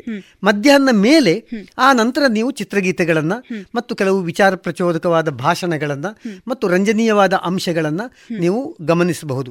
ಮತ್ತು ಆಕಾಶವಾಣಿಯ ಪ್ರಸಾರದ ಇನ್ನೊಂದು ಪ್ರಮುಖ ಪ್ರಮುಖ ವಿನ್ಯಾಸವನ್ನು ನೀವು ಗಮನಿಸಬೇಕು.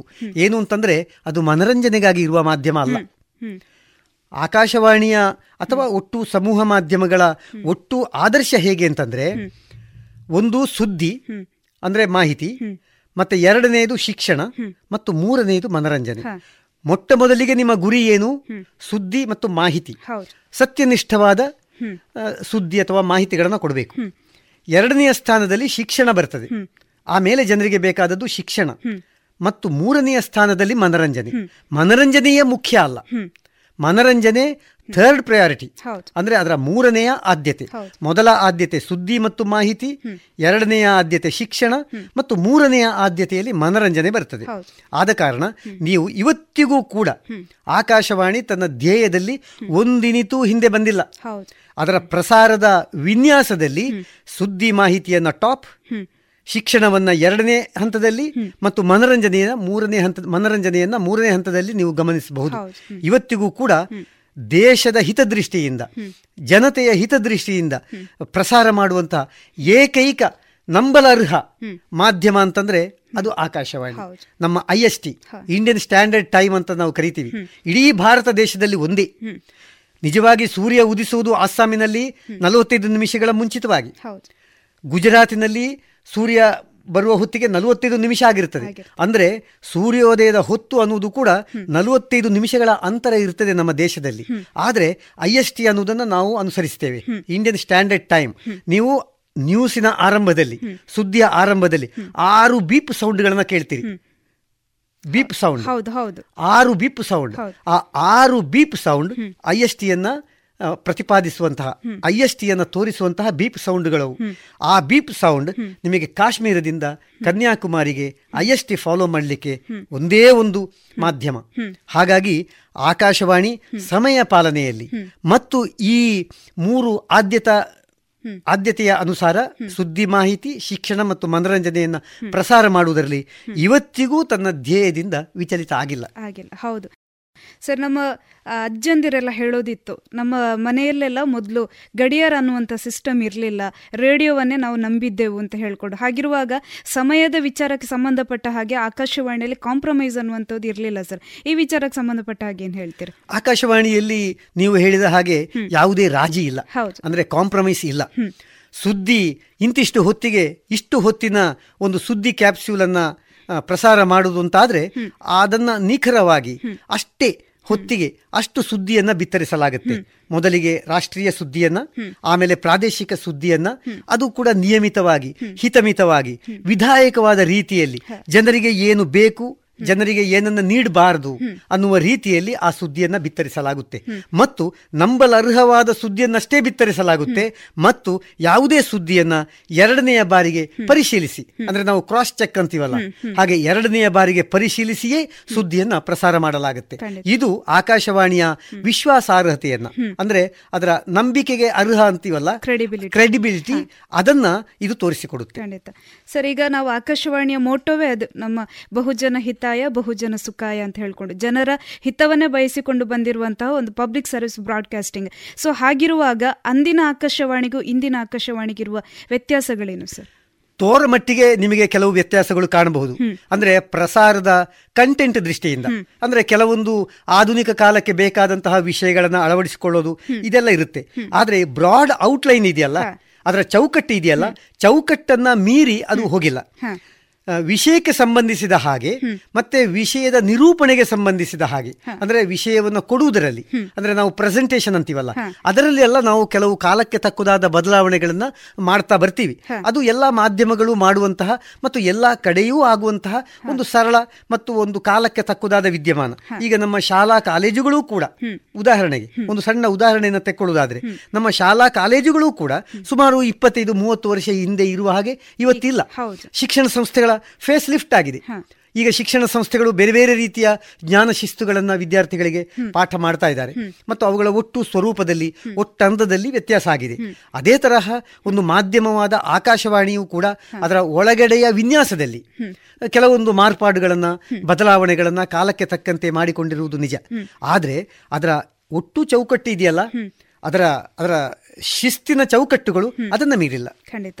ಸರ್ ಈಗ ನಾವು ಈ ಟಾರ್ಗೆಟ್ ಆಡಿಯನ್ಸ್ ಅಂತ ಹೇಳ್ತೇವೆ. ಯುವವಾಣಿ ಇರ್ಬೋದು ಮಹಿಳಾ ವನಿತಾ ವಾಣಿ ಇರ್ಬೋದು ಈ ವಿಚಾರಕ್ಕೆ ಸಂಬಂಧಪಟ್ಟ ಹಾಗೆ ಆಕಾಶವಾಣಿಯಿಂದ ಈ ಟಾರ್ಗೆಟ್ ಆಡಿಯನ್ಸ್ ಅನ್ನ ರೀಚ್ ಆಗ್ಲಿಕ್ಕೆ ನೀವು ಹೇಗೆ ಪ್ರಯತ್ನ ಪಟ್ರಿ ಸರ್? ಟಾರ್ಗೆಟ್ ಆಡಿಯನ್ಸ್ ಅನ್ನೋದು ಆಕಾಶವಾಣಿಯ ಒಂದು ದೊಡ್ಡ ಕಾನ್ಸೆಪ್ಟ್ ಅದು. ಅಂದ್ರೆ ನಾವು ಸುದ್ದಿಯನ್ನ ಮತ್ತು ಇತರೆ ಜನಪ್ರಿಯ ವಿಚಾರಗಳನ್ನ ಜನಸಾಮಾನ್ಯರಿಗೋಸ್ಕರ ಪ್ರಸಾರ ಮಾಡ್ತೀವಿ. ಆದರೆ ಕೆಲವು ನಿಶ್ಚಿತವಾದ ಕೇಳುಗ ವರ್ಗ ಇರ್ತದೆ. ಈಗ ಉದಾಹರಣೆಗೆ ಮಹಿಳೆಯರು. ಆಮೇಲೆ ರೈತ ವರ್ಗ. ಮತ್ತೆ ಮಕ್ಕಳು. ಆಮೇಲೆ ಯುವಕ ಬಳಗ. ಅವರ ಹಿತಾಸಕ್ತಿಗಳು ಮತ್ತೆ ಅವರ ಬೇಕು ಬೇಡಗಳು ಆಸೆ ಆಕಾಂಕ್ಷೆಗಳು ಸ್ವಲ್ಪ ಭಿನ್ನ ಇರ್ತವೆ. ಮತ್ತು ಅದು ಸ್ಪೆಷಲೈಸ್ಡ್ ಫೀಲ್ಡ್ ಅದು. ಈಗ ಮಹಿಳೆಯರಿಗೆ ಸಂಬಂಧಿಸಿದ ಹಾಗೆ ಕೆಲವೊಂದು ವಿಚಾರಗಳಿರ್ತವೆ. ಅವರ ಆರೋಗ್ಯಕ್ಕೆ ಸಂಬಂಧಿಸಿದ್ದಿರಬಹುದು ಅಥವಾ ಅವರ ಪರ್ಸನಲ್ ಡೆವಲಪ್ಮೆಂಟ್ಗೆ ಸಂಬಂಧಿಸಿದ ವಿಚಾರಗಳಿರಬಹುದು. ಅದಕ್ಕೋಸ್ಕರ ಮಹಿಳಾ ವಾಣಿ ಅಂತನ್ನುವ ಕಾರ್ಯಕ್ರಮ ಇರೋದು ಆ ಉದ್ದೇಶಕ್ಕೆ. ಅಂದ್ರೆ ಅವರ ಪ್ರತಿಭಾ ಪ್ರಕಾಶಕ್ಕೂ ಒಂದು ವೇದಿಕೆ ಮತ್ತು ಅವರ ವಿಷಯಕವಾದ ವಿಷಯಗಳನ್ನ ಡೀಲ್ ಮಾಡ್ಲಿಕ್ಕೂ ಒಂದು ವೇದಿಕೆ. ಆಗ ಏನಾಗುತ್ತೆ? ಅವರು ಮಾತ್ರ ಅದನ್ನು ಕೇಳ್ತಾರೆ. ಮತ್ತು ಅವರಿಗೆ ಬೇಕಾದಷ್ಟೇ ಅದು ಆ ವಿಷಯಗಳು ಅಲ್ಲಿ ಡೀಲ್ ಆಗ್ತದೆ. ಅದೇ ರೀತಿ ಯುವಕರಿಗೆ ಯುವಕರಿಗೋಸ್ಕರ ಯುವವಾಣಿ ಆಮೇಲೆ ಕೃಷಿಗರಿಗೋಸ್ಕರ ಕೃಷಿ ರಂಗ ಮತ್ತೆ ಮಕ್ಕಳಿಗೋಸ್ಕರ ಬಾಲವೃಂದ ಅಥವಾ ಚಿಲಿಪಿಲಿ ಪುಟಾಣಿ ಕಾರ್ಯಕ್ರಮಗಳು ಹೀಗೆ ಇವೆಲ್ಲ ನಿಶ್ಚಿತವಾದ ಗುಂಪುಗಳಿಗೆ ಇರುವಂತಹ ಕಾರ್ಯ ಕಾರ್ಯಕ್ರಮ. ಅದು ಜನರಲ್ ಪಬ್ಲಿಕ್ಗೆ ಅದು ಬೇಡ. ಜನರಲ್ ಪಬ್ಲಿಕ್ಗೆ ಕೊಡುವಂತಹ ವಿಚಾರಗಳು ಒಂದು. ಮತ್ತು ಈ ನಿಶ್ಚಿತ ಗುಂಪುಗಳಿಗೆ ನೀಡತಕ್ಕಂತಹ ಕಾರ್ಯಕ್ರಮಗಳು ಇನ್ನೊಂದು. ಕೆಲವು ಕಡೆ ಇಂಡಸ್ಟ್ರಿಯಲ್ ಆಡಿಯನ್ಸ್ ಪ್ರೋಗ್ರಾಮ್ ಅಂತಾನೂ ಇದೆ. ಕೆಲವು ಕೇಂದ್ರಗಳಲ್ಲಿ. ಅಂದ್ರೆ ಇಂಡಸ್ಟ್ರಿಯಲ್ ವರ್ಕರ್ಸ್ಗೆ. ಈಗ ಮೈಸೂರಿನಂತಹ ಕಡೆ ಅಥವಾ ಬೆಂಗಳೂರಿನಂತಹ ಕಡೆ ಇಂಡಸ್ಟ್ರಿಯಲ್ ಸೆಗ್ಮೆಂಟ್ ಅಂತ ಅನ್ನೋದು ಬಹಳ ದೊಡ್ಡ ಒಂದು ವಿಭಾಗ ಅದು. ಅಲ್ಲಿ ಸಾವಿರಾರು ಸಾವಿರಾರು ಯಾಕೆ ಲಕ್ಷಾಂತರ ಕಾರ್ಮಿಕರು ಕೆಲಸ ಮಾಡ್ತಾ ಇರ್ತಾರೆ. ಅವರಿಗೆ ಸಂಬಂಧಿಸಿದ ಹಾಗೆ ಕೆಲವು ಸಮಸ್ಯೆಗಳು ಕೆಲವು ಸವಾಲುಗಳು ಇರ್ತವೆ. ಮತ್ತೆ ಅವರಿಗೂ ಕೂಡ ಮಾತನಾಡಲಿಕ್ಕೆ ಒಂದು ವೇದಿಕೆ ಬೇಕಾಗುತ್ತೆ. ಅದಕ್ಕೋಸ್ಕರ ಇಂಡಸ್ಟ್ರಿಯಲ್ ವರ್ಕರ್ಸ್ ಪ್ರೋಗ್ರಾಮ್ ಅನ್ನೋದೇ ಒಂದು ವಿಭಾಗ ಒಂದು ಕ್ಯಾಟಗರಿ ಇದೆ. ಹೀಗೆ ಬೇರೆ ಬೇರೆ ವರ್ಗಕ್ಕೆ ಅಂದ್ರೆ ಬೇರೆ ಬೇರೆ ಗುಂಪಿಗೆ ಸೀಮಿತವಾಗಿ ಪ್ರಸಾರ ಮಾಡುವುದನ್ನ ನಾವು ಟಾರ್ಗೆಟ್ ಆಡಿಯನ್ಸ್ ಪ್ರೋಗ್ರಾಮ್ ಅಂತ ಕರಿತೀವಿ. ಸರ್ ಈಗ ಈ ಸಾಮಾಜಿಕ ಜಾಲತಾಣ ಅಂತ ಹೇಳ್ತೇವೆ ವಾಟ್ಸಪ್ ಇರ್ಬೋದು ಫೇಸ್ಬುಕ್ಗಳಂತಹ ಈ ಈ ಒಂದು ಸೋಷಿಯಲ್ ಮೀಡಿಯಾದಿಂದಾಗಿ ನಮ್ಮ ಆಕಾಶವಾಣಿ ಕೇಳುಗರ ಸಂಖ್ಯೆ ಕಮ್ಮಿಯಾಗಿದೆ ಅಂತ ಅನಿಸ್ತಾ ಇದೆಯಾ ಸರ್ ನಿಮಗೆ? ಸೋಷಿಯಲ್ ಮೀಡಿಯಾ ಮೀಡಿಯಾ ಡೆವಲಪ್ಮೆಂಟ್ನಿಂದಾಗಿ ಎಲ್ಲ ಮಾಧ್ಯಮಗಳಿಗೂ ಸ್ವಲ್ಪ ಮಟ್ಟಿನ ಒಂದು ಹೊಡೆತ ಬಂದಿರೋದು ನಿಜ. ಅಂದ್ರೆ ಅದನ್ನ ಹೊಡೆತ ಅಂತ ಹೇಳಿ ನಾವು ಭಾವಿಸಬೇಕಾಗಿಲ್ಲ. ಅದು ರಂಗದಲ್ಲಿ ಇರುವಂತಹ ಅಂದ್ರೆ ಫೀಲ್ಡ್ನಲ್ಲಿ ಇರುವಂತಹ ಕಾಂಪಿಟೇಷನ್ ಅಂತ ನಾನು ಅದನ್ನ ಅರ್ಥೈಸ್ತೇನೆ. ಅಂದ್ರೆ ಅದು ನಮ್ಮ ರಂಗದಲ್ಲಿ ಎದುರಾಗುವ ಸವಾಲುಗಳು. ಹಾಗಂತ ಯಾವುದೇ ಮಾಧ್ಯಮವೂ ಕೂಡ ಭಯಭೀತಗೊಳ್ಳಬೇಕಾಗಿಲ್ಲ ಇವತ್ತು ಸಾಮಾಜಿಕ ಮಾಧ್ಯಮಗಳು ಮುನ್ನೆಲೆಯಲ್ಲಿ ಇವೆ. ನಿಜ. ಅವು ಬಂದಿಯಷ್ಟು ಒಂದು ಐದಾರು ವರ್ಷಗಳಾಗಿರಬೇಕು. ನಿಮ್ಮ ಫೇಸ್ಬುಕ್ ಇರಬಹುದು ಟ್ವಿಟರ್ ಇರಬಹುದು ಅಥವಾ ನಿಮ್ಮ ವಾಟ್ಸ್ಆ್ಯಪ್ ಬಳಗಗಳಿರಬಹುದು. ಇವೆಲ್ಲ ಇವೆಲ್ಲ ಬಂದು ಒಂದು ಐದಾರು ವರ್ಷಕ್ಕಿಂತ ಹೆಚ್ಚಾಗಿಲ್ಲ. ಈಗಲೇ ಅದು ತನ್ನ ವಿಶ್ವಾಸಾರ್ಹತೆಯನ್ನು ಕಳ್ಕೊಂಡಿದೆ. ಈಗ ನಾನು ಹೇಳೋದು ಸಾಮಾಜಿಕ ಮಾಧ್ಯಮದಲ್ಲಿ ಬಂದದ್ದನ್ನ ಸಾಮಾಜಿಕ ಮಾಧ್ಯಮ ಅಂತಂದ್ರೆ ನಾನು ಹೇಳೋದು ಈ ಹೊಸ ಹೊಸ ಮಾಧ್ಯಮಗಳು. ನವ ಮಾಧ್ಯಮಗಳು ಅವುಗಳಲ್ಲಿ ಬಂದದ್ದನ್ನ ಮರುದಿನ ಪತ್ರಿಕೆಗಳಲ್ಲಿ ಅಥವಾ ಸಮೂಹ ಮಾಧ್ಯಮಗಳಲ್ಲಿ ಜನ ಕ್ರಾಸ್ ಚೆಕ್ ಮಾಡಿಯೇ ನಂಬುವ ಸ್ಥಿತಿಗೆ ಬಂದಿದೆ. ಹಾಗಂತ ಹೇಳಿ ನಾನು ನಿಮಗೆ ಇನ್ನೊಂದು ವಿಚಾರವನ್ನು ಹೇಳ್ತೇನೆ. ಈ ಸಮೂಹ ಮಾಧ್ಯಮಗಳು ಬೇರೆ ನವ ಮಾಧ್ಯಮಗಳು ಬೇರೆ. ನವ ಮಾಧ್ಯಮಗಳು ಸಮೂಹ ಮಾಧ್ಯಮಗಳಲ್ಲ. ನವಮಾಧ್ಯಮಗಳು ಅಂದ್ರೆ ಈ ಫೇಸ್ಬುಕ್ ಇರಬಹುದು ಟ್ವಿಟರ್ ಇರಬಹುದು ಅಥವಾ ವಾಟ್ಸಪ್ ಇರಬಹುದು ಇವೆಲ್ಲ ಸಮೂಹ ಮಾಧ್ಯಮಗಳಲ್ಲ. ಎಷ್ಟೋ ಮಂದಿ ಮಾತನಾಡುವಾಗ ಇವುಗಳನ್ನು ಕೂಡ ಸಮೂಹ ಮಾಧ್ಯಮದ ಪರಿವ್ಯಾಪ್ತಿಗೆ ತರ್ತಾರೆ. ಸಮೂಹ ಮಾಧ್ಯಮಗಳು ಪತ್ರಿಕೆ ರೇಡಿಯೋ ದೂರದರ್ಶನ ಅಂದ್ರೆ ಟಿವಿ ಮಾತ್ರ. ಯಾತಕ್ಕೆ ಅಂತಂದ್ರೆ ಅದು ಒಂದು ಸಮೂಹಕ್ಕೆ ಹೇಳುತ್ತೆ. ಅದು ಒಂದು ಸಮೂಹಕ್ಕೆ ಹೇಳುತ್ತೆ. ಈ ನವಮಾಧ್ಯಮಗಳಲ್ಲಿ ನಿಯಂತ್ರಣ ಇದೆ. ಅಂದ್ರೆ ನೀವು ಫೇಸ್ಬುಕ್ಕಿನಲ್ಲಿ ಐದು ಸಾವಿರಕ್ಕಿಂತ ಹೆಚ್ಚು ಸದಸ್ಯ ಬಳಗವನ್ನು ಹೊಂದುವಂತಿಲ್ಲ. ಮತ್ತು ನಿಮ್ಮ ಟ್ವಿಟರ್ ಇರಬಹುದು ಅಥವಾ ಫೇಸ್ಬುಕ್ ನಿಮ್ಮ ವಾಟ್ಸ್ಆ್ಯಪ್ ಬಳಗ ಇರಬಹುದು. ಇವುಗಳಿಗೆಲ್ಲ ನಿಯಂತ್ರಣ ಮತ್ತು ಮಿತಿ ಇದೆ. ಮತ್ತು ಅದು ಇಂಡಿವಿಜುವಲ್ ಒಪಿನಿಯನ್ ಆಗಿರುತ್ತೆ. ಅದು ಇಂಡಿವಿಜುವಲ್ ಒಪಿನಿಯನ್ ಆಗಿರುತ್ತೆ. ವೈಯಕ್ತಿಕ ಅಭಿಪ್ರಾಯಗಳನ್ನ ಹೇಳತಕ್ಕಂತಹ ವೇದಿಕೆಗಳಾಗಿರ್ತವೆ. ಆದರೆ ಸಮೂಹ ಮಾಧ್ಯಮಗಳು ವೈಯಕ್ತಿಕ ಅಭಿಪ್ರಾಯಗಳ ವೇದಿಕೆಗಳಲ್ಲ. ವೈಯಕ್ತಿಕ ಅಭಿಪ್ರಾಯಕ್ಕೆ ಅಲ್ಲಿ ಒಂದು ವೇದಿಕೆ ಇದೆ ನಿಜ. ಸಂಪಾದಕರಿಗೆ ಪತ್ರ ಅನ್ನೋದು ಅಲ್ಲಿ ಇರುವ ವೈಯಕ್ತಿಕ ಅಭಿಪ್ರಾಯದ ವೇದಿಕೆ. ಪತ್ರಿಕೆ ರೇಡಿಯೋ ಮತ್ತು ದೂರ ಟಿವಿ ಇವು ಸಮೂಹ ಮಾಧ್ಯಮಗಳು. ಅಂದ್ರೆ ಇಡೀ ಒಂದು ಜನ ಸಮುದಾಯವನ್ನು ಇಡೀ ಒಂದು ಸಮೂಹವನ್ನ ದೃಷ್ಟಿಯಲ್ಲಿ ಇಟ್ಟುಕೊಂಡು ಕೆಲಸ ಮಾಡತಕ್ಕಂಥವು. ಅವಕ್ಕೆ ಒಂದು ಉತ್ತರದಾಯಿತ್ವ ಇದೆ. ಅವಕ್ಕೆ ಒಂದು ಸಾಮಾಜಿಕ ಜವಾಬ್ದಾರಿ ಇದೆ. ಅವಕ್ಕೆ ಒಂದು ಸುವ್ಯವಸ್ಥಿತವಾದ ಕೆಲಸದ ಕ್ರಮ ಇದೆ. ಮತ್ತು ಅವು ಸಮಾಜವನ್ನು ನೋಡುವ ವಿಧಾನದಲ್ಲಿ ವ್ಯತ್ಯಾಸ ಇದೆ. ಮತ್ತು ಅವಕ್ಕೆ ನಾನು ಈಗಾಗಲೇ ಹೇಳಿದ ಹಾಗೆ ಮಾಹಿತಿ ಮಾಹಿತಿ ಶಿಕ್ಷಣ ಮತ್ತು ಮನೋರಂಜನೆ ಅನ್ನುವ ಮೂರು ಬದ್ಧತೆಗಳಿವೆ. ನಿಮ್ಮ ಸಮೂಹ ಈ ನವಮಾಧ್ಯಮಗಳಿಗೆ ಈ ಬದ್ಧತೆಗಳಿಲ್ಲ. ಅಲ್ಲಿ ಈ ವಿಭಾಗ ಕ್ರಮ ಇಲ್ಲ. ಮಾಹಿತಿ ಸುದ್ದಿ ಶಿಕ್ಷಣ ಮನರಂಜನೆ ಅನ್ನುವ ಈ ವಿಭಾಗ ಕ್ರಮ ಇಲ್ಲ. ಮತ್ತು ಅವು ಅವರು ಸಮೂಹಕ್ಕಾಗಿ ಮಾತಾಡ್ತಾ ಇಲ್ಲ. ಅವರು ತಮ್ಮ ವೈಯಕ್ತಿಕ ಹಿತಾಸಕ್ತಿಗಳಿಗೋಸ್ಕರ ತಮ್ಮ ವೈಯಕ್ತಿಕ ಅಭಿಪ್ರಾಯಗಳನ್ನು ಹರಿಯ ಬಿಡ್ತಾರೆ ಮತ್ತು ಅದು ಒಂದು ನಿಶ್ಚಿತ ಗುಂಪು ಮಾತ್ರ ಆಗಿರ್ತದೆ. ನಾವು ಎಷ್ಟೇ ಅದು ಡಿಜಿಟಲ್ ಮೀಡಿಯಾ ಅಂತ ಹೇಳಿ ನಾವು ಅದನ್ನು ಕರೆದ್ರೂ ಕೂಡ ಆ ಗುಂಪು ಒಂದು ಸೀಮಿತ ಗುಂಪಾಗಿರುತ್ತದೆ ಹಾಗಾಗಿ ಯಾವುದೇ ರೀತಿಯಲ್ಲಿಯೂ ಕೂಡ ಈ ನವಮಾಧ್ಯಮಗಳನ್ನ ಸಮೂಹ ಮಾಧ್ಯಮಗಳ ಜೊತೆಗೆ ಹೋಲಿಸಲಾರೆವು ಈಗ ಜನ ಹೊಸದೊಂದು ಮಾಧ್ಯಮ ಲಭ್ಯ ಆಗಿರುವುದರಿಂದ ಅದರಲ್ಲಿ ಮುಳುಗಿದ್ದಾರೆ ನಿಜ. ಆದರೆ ಸ್ವಲ್ಪವೇ ಸಮಯದಲ್ಲಿ ಮತ್ತೆ ಅದರಿಂದ ಹೊರಗಡೆ ಬಂದು ನಿಶ್ಚಿತವಾಗಿ ಸಮೂಹ ಮಾಧ್ಯಮಗಳನ್ನೇ ಆಶ್ರಯಿಸಬೇಕಾಗುತ್ತೆ. ಖಂಡಿತ ಸರ್, ನಿಮ್ಮ ಆಶಯ ಆದಷ್ಟು ಬೇಗ ಸಫಲವಾಗಲಿ ಅಂತ ಅನಿಸ್ತಾ ಇದೆ. ಯಾಕೆ ಅಂತ ಹೇಳಿದ್ರೆ ಒಬ್ಬ ಉಪನ್ಯಾಸಕಿಯಾಗಿ ನಾನು ಗಮನಿಸಿದ್ದೇನು ಅಂತ ಹೇಳಿದ್ರೆ, ಈಗದ ಯೂತ್ಗೆ ಈ ಎಲ್ಲ ವಿಚಾರಗಳನ್ನು ಹೊರತುಪಡಿಸಿ ಶಿಕ್ಷಣ ಇರ್ಬೋದು ಅಥವಾ ಇಂತಹ ಆಕಾಶವಾಣಿಯಲ್ಲಿ ಬರುವಂತಹ ಒಳ್ಳೊಳ್ಳೆ ಕಾರ್ಯಕ್ರಮಗಳಿರ್ಬೋದು ಇದೆಲ್ಲವುದನ್ನು ಕೇಳುವಂಥ ತಾಳ್ಮೆ ಇಲ್ಲ. ಅದನ್ನು ಹೊರತುಪಡಿಸಿ ಟ್ವೆಂಟಿ ಫೋರ್ ಇಂಟು ಸೆವೆನ್ ಅವರು ವಾಟ್ಸಪ್ ಫೇಸ್ಬುಕ್ಕಲ್ಲಿ ಇದ್ದಾರೆ. ಸೊ ಖಂಡಿತ ನಿಮ್ಮ ಮಾತುಗಳನ್ನು ಅವರು ಕೇಳ್ಕೊಳ್ಬೇಕು ಕೇಳ್ಕೊಳ್ಳೇಬೇಕಾದಂಥ ಅನಿವಾರ್ಯತೆ ಇದೆ ಅಂತ ಹೇಳ್ತಾ. ಸರ್, ಇದೀಗ ನಿಮ್ಮ ಸುಮಾರು ಮೂವತ್ತು ವರ್ಷದ ಆಕಾಶವಾಣಿ ವೃತ್ತಿ ಪಯಣದಲ್ಲಿ ಮರೆಯಲಾಗದಂತಹ ಒಂದು ನೆನಪುಗಳು. ನನ್ನ ವೃತ್ತಿ ಜೀವನದಲ್ಲಿ ಮರೆಯಲಾರದಂತಹ ಘಟನೆಗಳು ಹಲವಾರಿವೆ. ಪತ್ರಿಕೋದ್ಯಮದ ಘಟನೆಗಳೇ ಕೆಲವಾರಿವೆ. ಮತ್ತು ಆಕಾಶವಾಣಿಯಲ್ಲಿ ಸಮೂಹ ಮಾಧ್ಯಮದಲ್ಲಿ ಕೆಲಸ ಮಾಡ್ತಾ ಇದ್ದಾಗಿನ ಅನುಭವಗಳೇ ಬೇರೆ ಇವೆ. ನನಗೆ ತಕ್ಷಣಕ್ಕೆ ನೆನಪಾಗ್ತಾ ಇರುವಂತಹ ಒಂದೆರಡು ಘಟನೆಗಳನ್ನು ನಾನು ಇಲ್ಲಿ ಉದಾಹರಿಸಬಲ್ಲೆ. ನಾನು ನಮ್ಮ ಜಿಲ್ಲೆಯ ಜೀವನದಿ ನೇತ್ರಾವತಿಯ ಬಗ್ಗೆ ಒಂದು ರೂಪಕವನ್ನು ಮಾಡ್ತಾ ಇದ್ದೆ. ಸುಮಾರು ಇಪ್ಪತ್ತೈದು ವರ್ಷಗಳ ಹಿಂದಿನ ಘಟನೆ. ಆಗ ನಾನು ಈ ನೇತ್ರಾವತಿ ನದಿಯ ಉಗಮ ಸ್ಥಾನದಿಂದ ಹಿಡಿದು ಅದು ಅರಬ್ಬಿ ಸಮುದ್ರವನ್ನು ಸೇರುವಲ್ಲಿವರೆಗಿನ ಅದರ ಯಾನವನ್ನ ಯಾನದ ಬೇರೆ ಬೇರೆ ಘಟ್ಟಗಳನ್ನು ಗುರುತಿಸಿ ನಾನೇ ಅದಕ್ಕೆ ಸ್ಕ್ರಿಪ್ಟ್ ರಚನೆ ಮಾಡಿ ನಾನೇ ಅದನ್ನು ಪ್ರೊಡ್ಯೂಸ್ ಮಾಡಿದೆ. ಆಗ ನಾನು ಈ ನದಿಯ ಆರಂಭದಿಂದ ಹಿಡಿದು ಅದರ ಸಮುದ್ರ ಸೇರುವಲ್ಲಿವರೆಗಿನ ಬೇರೆ ಬೇರೆ ಪ್ರದೇಶಗಳಿಗೆ ಭೇಟಿ ಮಾಡಿ ರೆಕಾರ್ಡ್ ಮಾಡಿದೆ ಕೆಲವರನ್ನ ಸಂದರ್ಶನ ಮಾಡಿದೆ ಮತ್ತು ನಾನೇ ಸ್ಕ್ರಿಪ್ಟ್ ಕೂಡ ಬರೆದೆ. ಆಗ ಧರ್ಮಸ್ಥಳದಲ್ಲಿ ಆದಂತಹ ಒಂದು ಘಟನೆ ನನಗೆ ಇನ್ನೂ ನೆನಪಿಗೆ ಬರ್ತಾ ಇದೆ. ನಾನು ಮತ್ತು ನಮ್ಮ ಡ್ರೈವರ್ ಇಬ್ಬರೇ ಇದ್ದೆವು. ನಾನು ರೆಕಾರ್ಡ್ ಮಾಡುವಂತಹ ಯಂತ್ರವನ್ನು ನನ್ನ ಹೆಗಲಿಗೆ ಹಾಕ್ಕೊಂಡು ಮೈಕ್ರೋಫೋನನ್ನು ನೀರಿನ ಜುಳು ಜುಳು ಹರಿಯುವ ನೀರಿನ ಹರಿವಿಗೆ ಹತ್ತಿರ ಅದನ್ನು ಇಟ್ಟು ಧ್ವನಿ ಮುದ್ರಣ ಮಾಡ್ತಾ ಇದ್ದೆ. ಆಗ ಇದ್ದಕ್ಕಿದ್ದ ಹಾಗೆ ನಾನು ಕಾಲು ಜಾರಿ ಸುಮಾರು ಇಪ್ಪತ್ತೈದು ಅಡಿ ಆಳದ ನೀರಿನ ಆಳಕ್ಕೆ ಬಿದ್ದುಬಿಟ್ಟೆ. ನೀರಿನ ಸೆಳವಿಗೆ ಸಿಕ್ಕಾಕೊಂಡೆ. ಒಂದು ಕಡೆ ನನ್ನ ಭುಜದಿಂದ ಈ ರೆಕಾರ್ಡ್ ಮಾಡುವ ಯಂತ್ರ ಹಾರಿ ಹೋಯಿತು. ಇನ್ನೊಂದು ಕಡೆಯಿಂದ ಈ ಮೈಕ್ರೋಫೋನ್ ಇರುವ ವೈರು ಮೈಕ್ರೋಫೋನ್ ಸಹಿತ ನಾನು ನೀರಿಗೆ ಬಿದ್ದುಬಿಟ್ಟೆ. ನನ್ನ ಜೇಬಿನಲ್ಲಿ ಅಮೂಲ್ಯ ದಾಖಲೆಗಳಿದ್ವು ಹಣಕಾಸು ಇತ್ತು.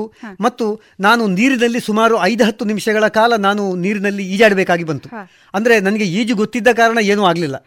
ನಾನು ಬದುಕಿ ಮೇಲೆ ಬಂದೆ ಮತ್ತು ಸುಮಾರು ನೀರಿನ ಸೆಳವು ಮತ್ತು ನೀರಿನ ಆಳ ಇದೆರಡರ ನಡುವೆ ಒಂದು ಐದು ಹತ್ತು ನಿಮಿಷಗಳ ಕಾಲ ನಾನು ನಾನು ಒದ್ದಾಡುವಂತಹ ಪರಿಸ್ಥಿತಿ ನಿರ್ಮಾಣ ಆಯಿತು. ನಮ್ಮ ಡ್ರೈವರ್ ಆದರೂ ನಿಸ್ಸಹಾಯಕ ಆಗಿದ್ರು. ಅವರು ದಡದಲ್ಲಿ ನಿಂತು ನನಗೆ ಕೈ ಚಾಚಲಿಕ್ಕೂ ಸಾಧ್ಯ ಆಗ್ತಾ ಇಲ್ಲ ಅಥವಾ ನನ್ನ ನೆರವಿಗೆ ಕೊಡಲಿಕ್ಕೆ ಅವರ ಹತ್ರ ಬೇರೆ ಅಲ್ಲಿ ಇನ್ನೇನು ಸಲಕರಣೆಗಳು ಇರಲಿಲ್ಲ. ಅಂತೂ ಅವರು ಬೊಬ್ಬೆ ಹೊಡಿತಾ ಇದ್ರು. ಅಷ್ಟು ಹೊತ್ತಿಗೆ ನಾಲ್ಕೈದು ಮಂದಿ ಬೇರೆ ಕಡೆಯಿಂದ ಸ್ನಾನ ಮಾಡ್ತಾ ಇದ್ದವರು ಮತ್ತು ನದಿ ದಡದಲ್ಲಿದ್ದವರು ಅಲ್ಲಿಗೆ ಬಂದರು ಓಡಿ ಬಂದರು. ಅಷ್ಟು ಹೊತ್ತಿಗೆ ನಾನು ಈಜಿ ಸ್ವಲ್ಪ ದೂರದವರೆಗೆ ಈಜಿ ಇನ್ನೊಂದು ಕಡೆಯಿಂದ ದಡ ಹತ್ತಿ ಮೇಲೆ ಬಂದೆ. ಆದರೆ ನನ್ನ ಕೆಲವು ಜೋಬಿನಲ್ಲಿದ್ದಂತಹ ಅಮೂಲ್ಯ ದಾಖಲೆ ಪತ್ರಗಳನ್ನು ಕಳ್ಕೊಂಡೆ. ಸಾವಿರಾರು ರೂಪಾಯಿಯ ಮೌಲ್ಯದ ಮೈಕ್ರೋಫೋನ್ ಮತ್ತು ವೈರು ನೀರಿನಲ್ಲಿ ಕೊಚ್ಕೊಂಡು ಹೋಯಿತು. ಮತ್ತು ಆ ದಿವಸದ ರೆಕಾರ್ಡಿಂಗ್ ಕೂಡ ಸಾಧ್ಯ ಆಗಲಿಲ್ಲ. ಮತ್ತು ಅದೊಂದು ರೀತಿಯ ವಿಭಿನ್ನ ಅನುಭವವಾಗಿ ನನ್ನ ಮನಸ್ಸಿನಲ್ಲಿ ಉಳಿಯಿತು. ಹಾಗಂತ ಹೇಳಿ ರೂಪಕದ ನಿರ್ಮಾಣದಲ್ಲಿ ಅದು ಯಾವುದೇ ತೊಡಕನ್ನ ಉಂಟು ಮಾಡಲಿಲ್ಲ. ಮತ್ತು ಮತ್ತೊಂದು ಎರಡು ಮೂರು ದಿವಸಗಳಲ್ಲಿ ಅದಕ್ಕೆ ಸಂಬಂಧಪಟ್ಟ ಧ್ವನಿ ಮುದ್ರಣಗಳನ್ನೆಲ್ಲ ಮುಗಿಸಿ ಆ ಕಾರ್ಯಕ್ರಮ ಬಹಳ ಸುಂದರವಾಗಿ ಬಂತು. ಮತ್ತು ಅದು ಕೆಲವು ಸಾರಿ ಮರುಪ್ರಸಾರ ಕೂಡ ಆಯಿತು. ದಕ್ಷಿಣ ಕನ್ನಡ ಜಿಲ್ಲೆಯ ಜೀವ ನದಿ ನೇತ್ರಾವತಿ ಅಂತ ಹೇಳಿ ಅದರ ಶೀರ್ಷಿಕೆ. ಆ ಕಾಲದಲ್ಲಿ ಅಂದ್ರೆ ಸುಮಾರು ಇಪ್ಪತ್ತೈದು ವರ್ಷಗಳ ಹಿಂದೆ ಅದು ಒಂದು ಒಳ್ಳೆಯ ರೂಪಕವಾಗಿ ಪ್ರಸಾರ ಆಯಿತು. ಹಾಗ, ಹಾಗಾದ್ರೆ ಈ ರೋಚಕ ಘಟನೆ ನೆನಪಿಸ್ಕೊಂಡಾಗ ನಂಗೆ ಅನಿಸ್ತಾ ಇದೆ. ಡಾಕ್ಟರ್ ವಸಂತ್ ಕುಮಾರ್ ಪೆರ್ಲಾ ಅವರು ಒಬ್ಬ ಅತ್ಯಂತ ಕ್ರಿಯೇಟಿವ್ ವ್ಯಕ್ತಿ ಅಂತ ಅನ್ನುವಂಥದ್ದನ್ನು ಕೂಡ ನಾವು ಗಮನಿಸಬಹುದು ಅನ್ನುವಂಥದ್ದು. ಈ ನೀರಿನ ಶಬ್ದವನ್ನು ಕೇಳಿಕೊಂಡು ಅದರ ಮುಖಾಂತರ ಒಂದು ವಾಯ್ಸ್ ರೆಕಾರ್ಡಿಂಗ್ ಮಾಡುವಂಥ ಒಂದು ಐಡಿಯಾ ಬಂದಿರುವಂಥದ್ದು. ಬಹುಶಃ ಇದೆಲ್ಲವೂ ಕೂಡ ಆಕಾಶವಾಣಿಯ ಯಶಸ್ವಿಗೆ ಪೂರಕವಾದದ್ದು ಅಂತ ಹೇಳ್ಬೋದು. ಸೊ, ಈ ಆಕಾಶವಾಣಿಯ ಈ ವೃತ್ತಿ ಜೀವನವನ್ನು ಹೊರತುಪಡಿಸಿ ಡಾಕ್ಟರ್ ವಸಂತ್ ಕುಮಾರ್ ಪೆರ್ಲಾ ಅವರು ಸಾಹಿತ್ಯ ಕೃಷಿಯಲ್ಲಿ ಬಹಳಷ್ಟು ಆಸಕ್ತಿ ಹೊಂದಿರುವವರು. ಈಗಾಗಲೇ ಒಂದಷ್ಟು ಲೋಕಕ್ಕೆ ಅರ್ಪಣೆಯನ್ನು ಮಾಡಿಸಿಕೊಂಡಿದ್ದಾರೆ. ಸರ್ ನಿಮ್ಮ ನಿಮ್ಮ ಈ ಕೃತಿಗಳ ಬಗೆಗೆ ಒಂದು ಒಳನೋಟ ಸರ್. ಸಾಹಿತ್ಯ ಕ್ಷೇತ್ರದಲ್ಲಿ ನಾನು ಸುಮಾರು ಸಾಹಿತ್ಯ ಕ್ಷೇತ್ರದಲ್ಲಿ ಮಾತಾಡುವುದಾದರೆ ಮತ್ತೆ ನನ್ನದು ಕನ್ನಡ ಮತ್ತು ತುಳು ಅಂತ ಎರಡು ವಿಭಾಗ ಮಾಡಿಕೊಳ್ಬೇಕಾಗುತ್ತೆ. ಕನ್ನಡದಲ್ಲಿ ಸುಮಾರು ಮೂವತ್ತೈದು ಕೃತಿಗಳು ಮತ್ತು ತುಳುವಿನಲ್ಲಿ ಸುಮಾರು ಹತ್ತು ಕೃತಿಗಳು. ತುಳುವಿನದ್ದನ್ನು ನಾನು ಆಮೇಲೆ ತಗೊಳ್ತೇನೆ. ಕನ್ನಡದ ಕೃತಿಗಳ ಬಗ್ಗೆ ನೀವು ಹೇಳುವುದಾದರೆ ಸುಮಾರು ಒಂದು ಐದು ಕವನ ಸಂಕಲನಗಳು ಒಂದು ಎರಡು ಕಥಾ ಸಂಕಲನಗಳು ಒಂದು ಕಾದಂಬರಿ ಎರಡು ಸಂಶೋಧನಾ ಕೃತಿ ಒಂದು ಎರಡು ಲೇಖನ ಸಂಕಲನಗಳು ಅಂಕಣ ಸಂಕಲನಗಳು ಆಮೇಲೆ ಚಾರಣ ಸಾಹಿತ್ಯ ವ್ಯಕ್ತಿ ಚಿತ್ರಗಳು ಸುಮಾರು ಎಂಟು ಹತ್ತು. ಹೀಗೆ ಸಾಹಿತ್ಯದ ಬೇರೆ ಬೇರೆ ಕ್ಷೇತ್ರಗಳಿಗೆ ಸಂಬಂಧಿಸಿ ನಾನು ಕೆಲಸ ಮಾಡಿದ್ದೇನೆ. ಮುಖ್ಯವಾಗಿ ಕವಿ ಅಂತ ಹೇಳಿ ಗುರುತಿಸಿಕೊಂಡಿದ್ದೇನೆ ಮತ್ತು ಕವಿ ಅಂತ ಹೇಳಲಿಕ್ಕೆ ನನಗೆ ಅಭಿಮಾನವೂ ಆಗುತ್ತೆ. ಯಾಕೆಂದರೆ ಐದು ಸಂಕಲನಗಳನ್ನು ನಾನು ಬರೆದಿದ್ದೇನೆ. ನನ್ನ ಕವನಗಳು ತುಳು ಭಾಷೆಗೆ ನಾನೇ ಅನುವಾದ ಮಾಡಿದ್ದೇನೆ ಮತ್ತೆ ಬೇರೆಯವರು ಅನುವಾದ ಮಾಡಿದ್ದಾರೆ. ಕೊಂಕಣಿ ಭಾಷೆಗೆ ಮಲಯಾಳಕ್ಕೆ ತೆಲುಗು ತಮಿಳು ಆಮೇಲೆ ಹಿಂದಿ ಪಂಜಾಬಿ ಇಂಗ್ಲಿಷ್ ಭಾಷೆಗಳಿಗೆ ಅನುವಾದ ಆಗಿವೆ.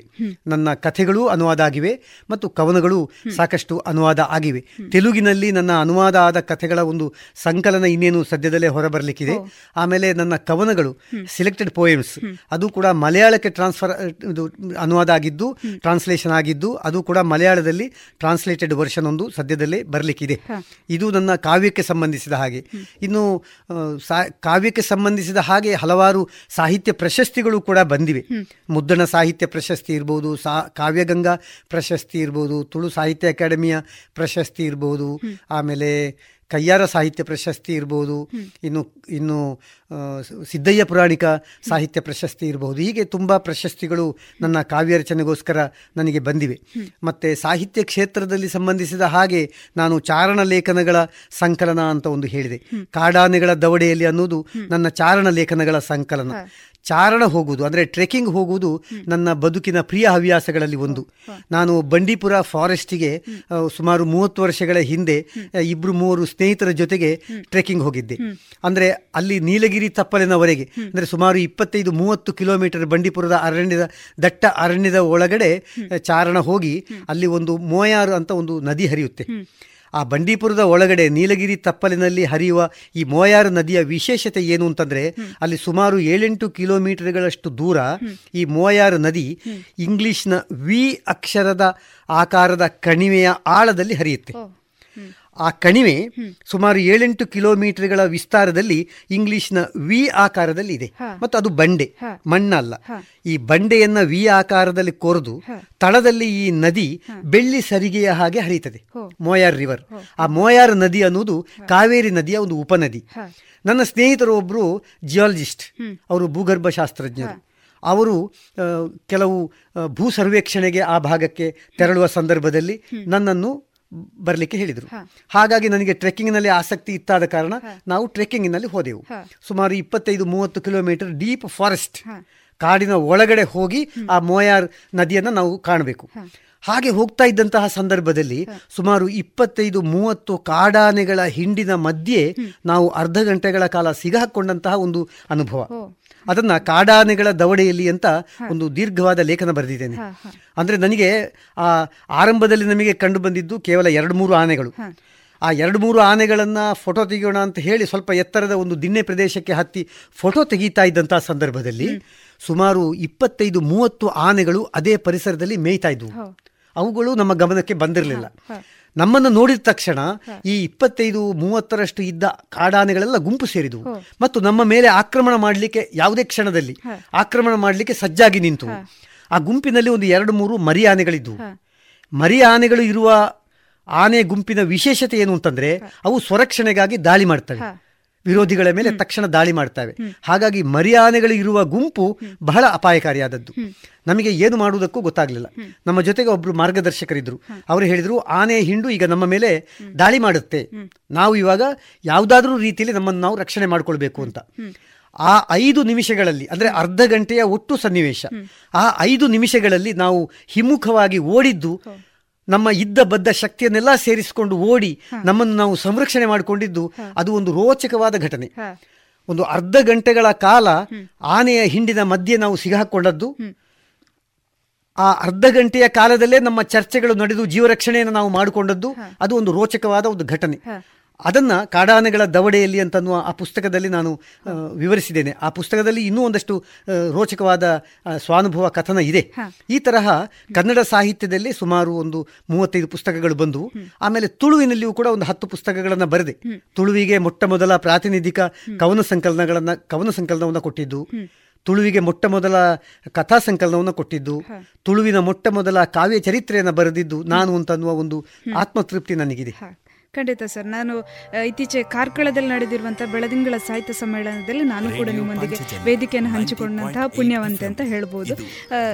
ಸರ್ ಹೀಗಾಗಿ ಸಾಹಿತ್ಯ ಸಮ್ಮೇಳನದಲ್ಲಿ ನೀವು ಬಹಳಷ್ಟು ಕಾರ್ಯಕ್ರಮಗಳಲ್ಲಿ ಭಾಗವಹಿಸಿದ್ದೀರಿ. ನಿಮ್ಮ ಅಧ್ಯಕ್ಷತೆಯಲ್ಲಿ ಒಂದಷ್ಟು ಗೋಷ್ಠಿಗಳು ನಡೆದಿದೆ. ಅದು ಕವಿಗೋಷ್ಠಿ ಇರ್ಬೋದು ಅಥವಾ ಇನ್ನಿತರ ಗೋಷ್ಠಿಗಳು ನಡೆದಿದೆ ಸರ್. ಈ ಸಾಹಿತ್ಯ ಸಮ್ಮೇಳನದ ಬಗೆಗೆ ನಿಮ್ಮ ಅಭಿಪ್ರಾಯ ಸರ್? ಸಾಹಿತ್ಯ ಸಮ್ಮೇಳನಗಳು ಒಂದು ರೀತಿಯಲ್ಲಿ ನಾನು ಈಗಾಗಲೇ ಆರಂಭದಲ್ಲಿ ಒಂದು ಮಾತನ್ನು ಹೇಳಿದೆ. ನಮ್ಮ ವೈಭವೀಕರಣ ಜಾತ್ರೆಗಳು ಅಂತ.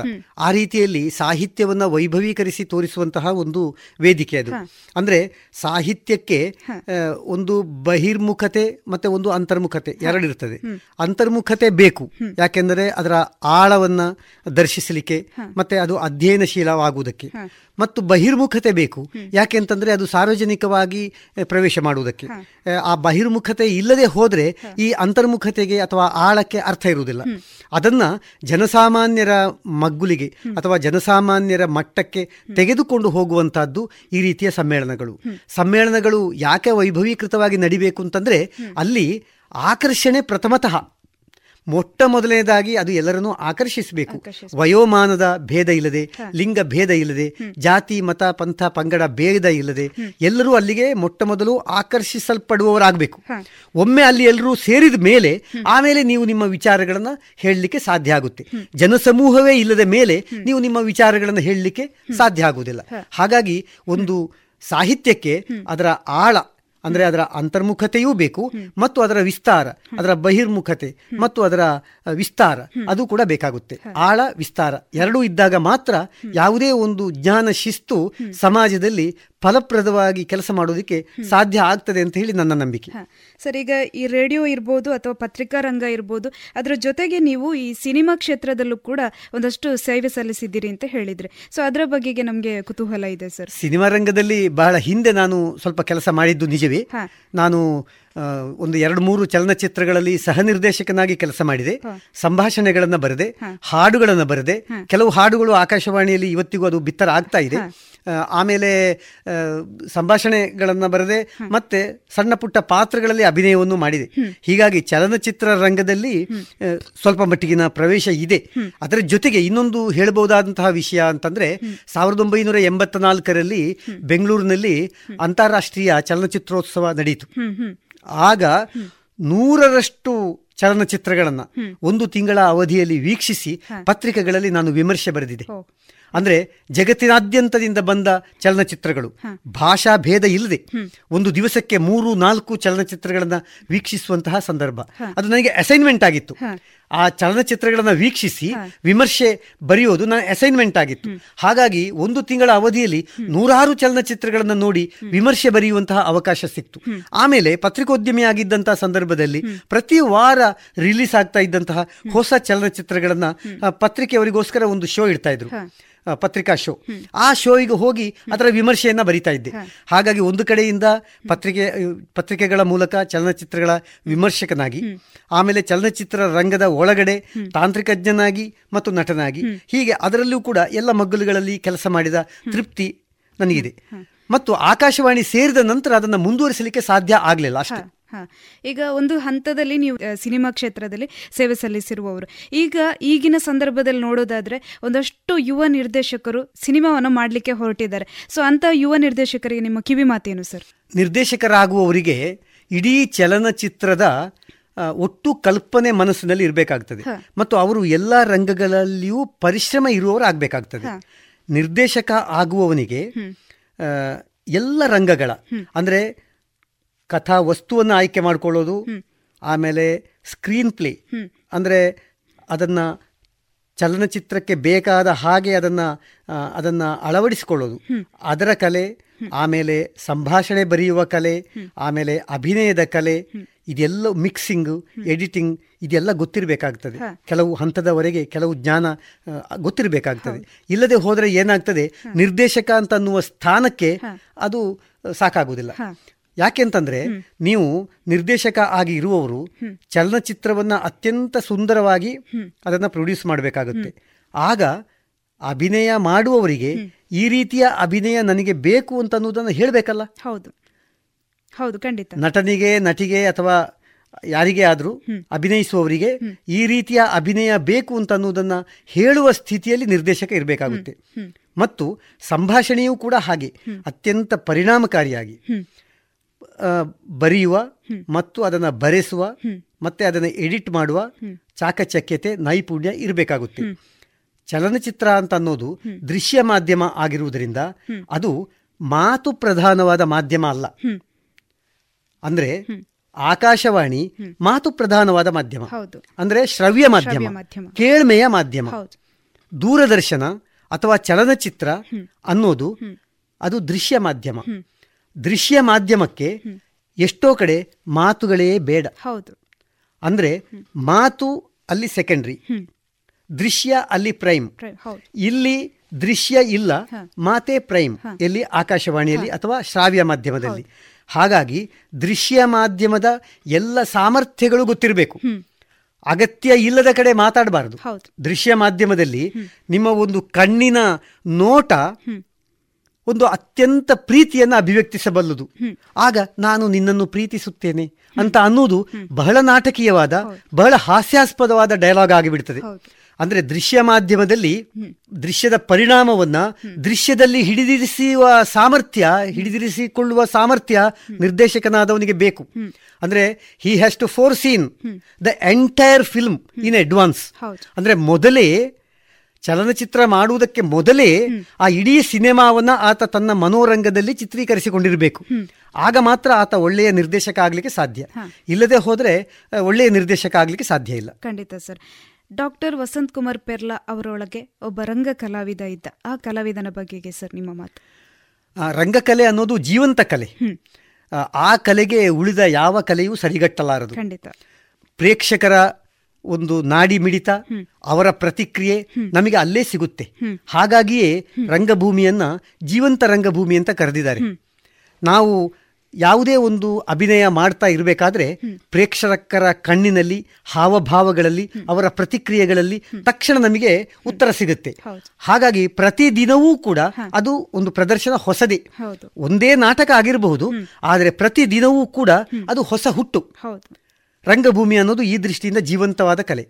ಮತ್ತು ಇವತ್ತಿಗೂ ಕೂಡ ಅದು ಪ್ರೇಕ್ಷಕರನ್ನ ಒಳ್ಳೆಯ ಪ್ರೇಕ್ಷಕರನ್ನ ಹೊಂದಿರುವಂತಹ ಒಂದು ಕಲಾ ಮಾಧ್ಯಮ ನಾನು ರಂಗಭೂಮಿಯನ್ನ ಪ್ರವೇಶ ಮಾಡುವಾಗ ಅಂದ್ರೆ ಚಿಕ್ಕ ವಯಸ್ಸಿನಲ್ಲಿ ನಾನು ನಟನಾಗಿ ಪ್ರವೇಶ ಮಾಡಿದೆ. ಸಾಕಷ್ಟು ಸಿನಿಮಾಗಳಲ್ಲಿ ನಟಿಸಿದೆ. ಮತ್ತು ನಾ ಸಾಕಷ್ಟು ನಾಟಕಗಳಲ್ಲಿ ನಟಿಸಿದೆ. ಅದರ ಜೊತೆಗೆ ಕೆಲವು ನಾಟಕಗಳನ್ನು ಬರೆದೆ. ಮತ್ತು ನಿರ್ದೇಶಕನಾಗಿಯೂ ಕೆಲಸ ಮಾಡಿದೆ. ರಂಗಭೂಮಿಯಲ್ಲಿ ನಾನು ನಾನು ಸ್ತ್ರೀ ಪಾತ್ರಗಳನ್ನು ಮಾಡಿದೆ. ಸ್ತ್ರೀ ಪಾತ್ರಗಳಲ್ಲಿ ಅಭಿನಯಿಸಿದೆ. ಮತ್ತು ಬೆಂಗಳೂರಿನಲ್ಲಿ ರವೀಂದ್ರ ಕಲಾಕ್ಷೇತ್ರದಲ್ಲಿ ಧನ್ವಂತರಿಯ ಚಿಕಿತ್ಸೆ ಎನ್ನುವ ನಾಟಕದಲ್ಲಿ ಮುಖ್ಯ ಪಾತ್ರದಲ್ಲಿ ಅಭಿನಯಿಸಿದೆ. ಮತ್ತು ಆಗ ನನ್ನ ಅಭಿನಯವನ್ನು ನೋಡಿ ರಾಜೇಂದ್ರ ಸಿಂಗ್ ಬಾಬು ಅವರು ಬಣ್ಣದ ಗೆಜ್ಜೆ ಅಂತನ್ನುವ ಸಿನಿಮಾದಲ್ಲಿ ನನಗೆ ಒಂದು ಒಳ್ಳೆಯ ರೋಲನ್ನು ಅನ್ನು ಆಫರ್ ಮಾಡಿದರು. ನಾನಾಗ ಪತ್ರಕರ್ತನಾಗಿ ಬೆಂಗಳೂರಿನಲ್ಲಿ ಕೆಲಸ ಮಾಡ್ತಾ ಇದ್ದೆ. ಒಳ್ಳೆಯ ಒಂದು ಪಾತ್ರವನ್ನ ನನಗೆ ನೀಡಿದರು ಅವರು. ಮುಂದಕ್ಕೆ ಸೆಟ್ಟೇರ್ಲಿಕ್ಕಿರುವ ಒಂದು ಸಿನಿಮಾ ವಿಷ್ಣುವರ್ಧನ್ ಅದರ ಹೀರೋ. ಆದರೆ ಅದೇ ಹೊತ್ತಿಗೆ ಅದೇ ತಿಂಗಳು ನನಗೆ ಮಂಗಳೂರು ಆಕಾಶವಾಣಿಯಲ್ಲಿ ನನಗೆ ಜಾಯಿನ್ ಆಗಲಿಕ್ಕೆ ಅಪಾಯಿಂಟ್ಮೆಂಟ್ ಆರ್ಡರ್ ಬಂತು. ಹಾಗಾಗಿ ನನ್ನ ಎರಡು ಕೈಯಲ್ಲಿ ಎರಡು ಅವಕಾಶಗಳು. ಒಂದು ನಾನು ಪತ್ರಿಕೋದ್ಯಮ ಮತ್ತು ಚಲನಚಿತ್ರ ರಂಗವನ್ನು ಆಯ್ಕೆ ಮಾಡಿಕೊಳ್ಬೇಕು. ಮತ್ತು ಎರಡನೆಯದಾಗಿ ಆಕಾಶವಾಣಿಯನ್ನ ಕಾರ್ಯಕ್ರಮ ನಿರ್ವಾಹಕ ಆಗಿ ಸೇರ್ಬೇಕಾ? ಔದ್ಯೋಗಿಕವಾಗಿ ಆಕಾಶವಾಣಿಯ ಸೇವೆ ಹೆಚ್ಚು ಆಕರ್ಷಣೀಯವಾದದ್ದು. ಆದರೆ ಸಾಮಾಜಿಕವಾಗಿ ಮತ್ತು ನನ್ನ ಅಭಿರುಚಿ ಆಸಕ್ತಿಗೆ ಅನುಗುಣವಾಗಿ ಈ ಚಲನಚಿತ್ರ ರಂಗ ಮತ್ತು ಪತ್ರಿಕೋದ್ಯಮ ನನಗೆ ಹೆಚ್ಚು ಆಕರ್ಷಣೆಯನ್ನು ನೀಡುವಂಥ ಕ್ಷೇತ್ರ. ಈ ಅಪಾಯಿಂಟ್ಮೆಂಟ್ ಆರ್ಡರ್ ಬಂದು ಒಂದೂವರೆ ತಿಂಗಳು ನಾನು ಆಲೋಚನೆ ಮಾಡಿದೆ. ಅದುವೋ ಇದುವೋ ಅದುವೋ ಇದುವೋ ಅಂತ. ಆಮೇಲೆ ನನ್ನ ಸ್ನೇಹಿತರ ಹಿತೈಷಿಗಳ ಮತ್ತೆ ನನ್ನ ಮನೆಯ ಇತರೆ ಸದಸ್ಯರ ಒಂದು ಸಲಹೆಯ ಮೇರೆಗೆ ನಾನು ಆಕಾಶವಾಣಿಯನ್ನ ಸೇರಿದೆ. ಮತ್ತು ಈ ಪತ್ರಿಕೋದ್ಯಮ ಮತ್ತು ಚಲನಚಿತ್ರ ರಂಗವನ್ನ ಬಿಟ್ಟುಬಿಟ್ಟೆ ಇಲ್ಲದೆ ಹೋಗಿದ್ರೆ ಸಾವಿರದ ಒಂಬೈನೂರ ಎಂಬತ್ತೆಂಟನೇ ಇಸವಿಯಲ್ಲಿ ಸೆಟ್ಟೇರಿದ ಬಣ್ಣದ ಗೆಜ್ಜೆ ಅನ್ನುವ ವಿಷ್ಣುವರ್ಧನ್ ಅವರು ಹೀರೋ ಆಗಿದ್ದ ಚಲನಚಿತ್ರದಲ್ಲಿ ಒಂದು ಒಳ್ಳೆಯ ಒಂದು ಒಳ್ಳೆಯ ಪಾತ್ರವನ್ನು ನಾನು ನಿರ್ವಹಿಸಬೇಕಾಗಿತ್ತು. ಮತ್ತು ನನ್ನ ಜೊತೆಗೆ ಆ ಕಾಲದಲ್ಲಿ ಯಾರ್ಯಾರು ರಂಗಭೂಮಿ ಸಿನಿಮಾ ರಂಗದಲ್ಲಿ ದೂರದರ್ಶನ ಧಾರಾವಾಹಿಗಳಲ್ಲಿ ಇದ್ರೋ ಅವರೆಲ್ಲ ಅನಂತರದ ಈ ಮೂವತ್ತು ವರ್ಷಗಳಲ್ಲಿ ಚಲನಚಿತ್ರ ರಂಗದಲ್ಲಿ ದೊಡ್ಡ ಹೆಸರನ್ನ ಮಾಡಿದವರು. ಅವರೆಲ್ಲ ನನ್ನ ಸಮಕಾಲೀನರು.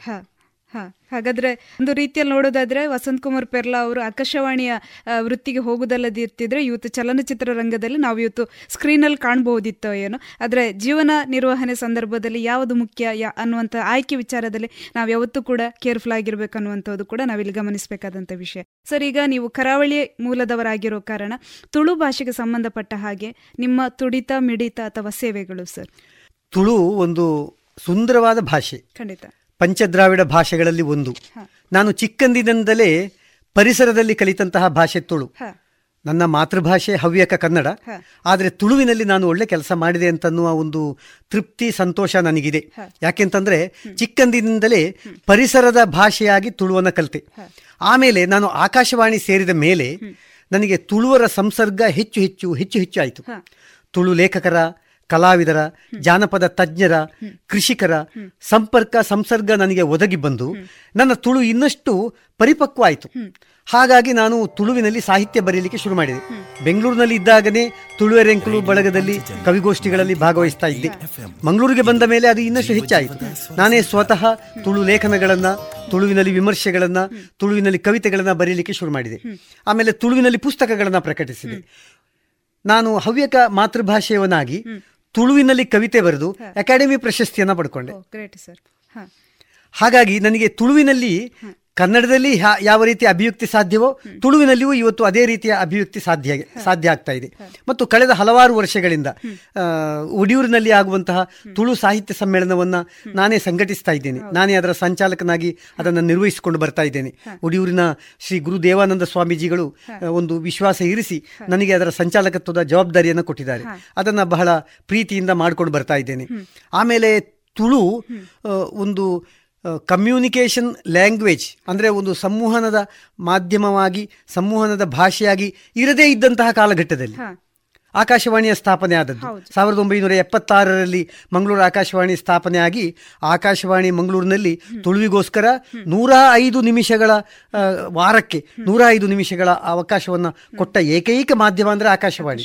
ಆ ನೂರ ಐದು ನಿಮಿಷಗಳಿಗೆ ವಾರದಲ್ಲಿ ಬೇಕಾದ ಕಾರ್ಯಕ್ರಮಗಳನ್ನು ತಯಾರು ಮಾಡಬೇಕು. ಅದರ ಜವಾಬ್ದಾರಿ ನನ್ನ ಹೆಗಲಿಗೆ ಬಿತ್ತು. ಹಾಗಾಗಿ ನನಗೆ ತುಳು ಹೆಚ್ಚು ಹೆಚ್ಚು ಆಪ್ತ ಆಯಿತು. ಹೆಚ್ಚು ನಿಕಟ ಆಗ್ತಾ ಬಂತು. ನಾನು ತುಳುವಿನಲ್ಲಿ ಬರೀಲಿಕ್ಕೆ ಶುರು ಮಾಡಿದೆ. ಮತ್ತು ಪುಸ್ತಕಗಳನ್ನು ರಚನೆ ಮಾಡಲಿಕ್ಕೆ ಶುರು ಮಾಡಿದೆ ಹೀಗೆ ತುಳುವಿನಲ್ಲಿ ನನಗೆ ಪ್ರವೇಶ ಸಿಕ್ಕಿತು.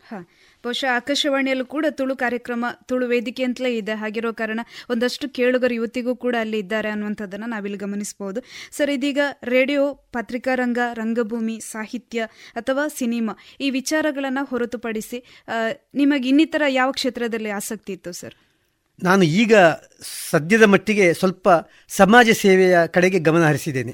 ಸಾಹಿತ್ಯ ರಚನೆಯ ಜೊತೆಗೆ.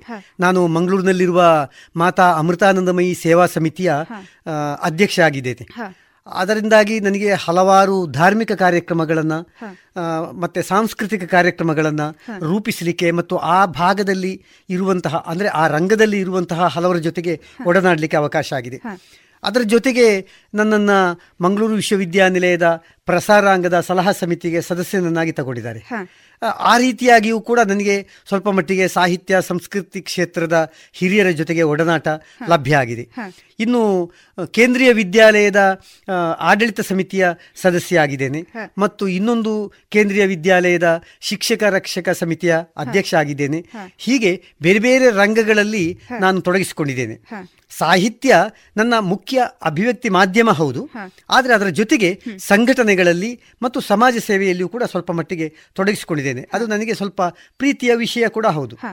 ಈಗ ಆಕಾಶವಾಣಿಯ ನಿವೃತ್ತಿಯ ನಂತರ ನೀವು ಮುಖ್ಯವಾಗಿ ಯಾವ ವಿಚಾರದಲ್ಲಿ ತೊಡಗಿಸಿಕೊಂಡಿದ್ದೀರಿ ಸರ್? ಮುಖ್ಯವಾಗಿ ಸಾಹಿತ್ಯ ರಚನೆ. ಸಾಹಿತ್ಯ ರಚನೆ. ನಾನು ಹೆಚ್ಚು ಹೆಚ್ಚು ಕವಿತೆಗಳನ್ನು ರಚಿಸುವುದರ ಕಡೆಗೆ ಗಮನವನ್ನು ಹರಿಸಿದ್ದೇನೆ. ಮತ್ತು ಈಗಾಗಲೇ ಸಾಕಷ್ಟು ಲೇಖನ ವ್ಯವಸಾಯ ಮಾಡಿರೋದ್ರಿಂದ ವಿಮರ್ಶೆ ಮತ್ತು ಸಂಶೋಧನೆಯ ಕ್ಷೇತ್ರದಲ್ಲಿ ಕೆಲಸ ಮಾಡಿರೋದ್ರಿಂದ ಆ ತರಹದ ಹಲವಾರು ಲೇಖನಗಳು ಉಳ್ಕೊಂಡಿವೆ. ಅವುಗಳನ್ನು ಸ್ವಲ್ಪ ಮಟ್ಟಿಗೆ ಪರಿಷ್ಕರಿಸಿ ಪುಸ್ತಕ ರೂಪದಲ್ಲಿ ತರಬೇಕು ಅಂತನ್ನುವ ವಿಚಾರ ಇದೆ. ಅಂತೂ ಒಟ್ಟಿನಲ್ಲಿ ನನ್ನ ನನ್ನ ಈಗಿನ ಕೇಂದ್ರೀಕೃತ ಕೆಲಸ ಅಂತಂದ್ರೆ ಸಾಹಿತ್ಯ ರಚನೆ. ಪ್ರಸ್ತುತ ಈಗ ನಿಮ್ಮ ಜೀವನದ ಅತ್ಯಂತ ದೊಡ್ಡ ಕನಸು ಅಂತ ಯಾವುದಿದೆ? ದೊಡ್ಡ ಕನಸು ಅಂತ ಹೇಳಿ ಹಾಗೇನು ನಾನು ಇಟ್ಕೊಂಡಿಲ್ಲ. ನಾನು ಸಾಹಿತ್ಯದ ರಂಗದಲ್ಲಿಯೇ ಏನನ್ನಾದರೂ ಸಾಧಿಸಬೇಕು ಅಂತನ್ನುವ ಒಂದು ಇಚ್ಛೆ ಇಟ್ಕೊಂಡಿರುವವನು.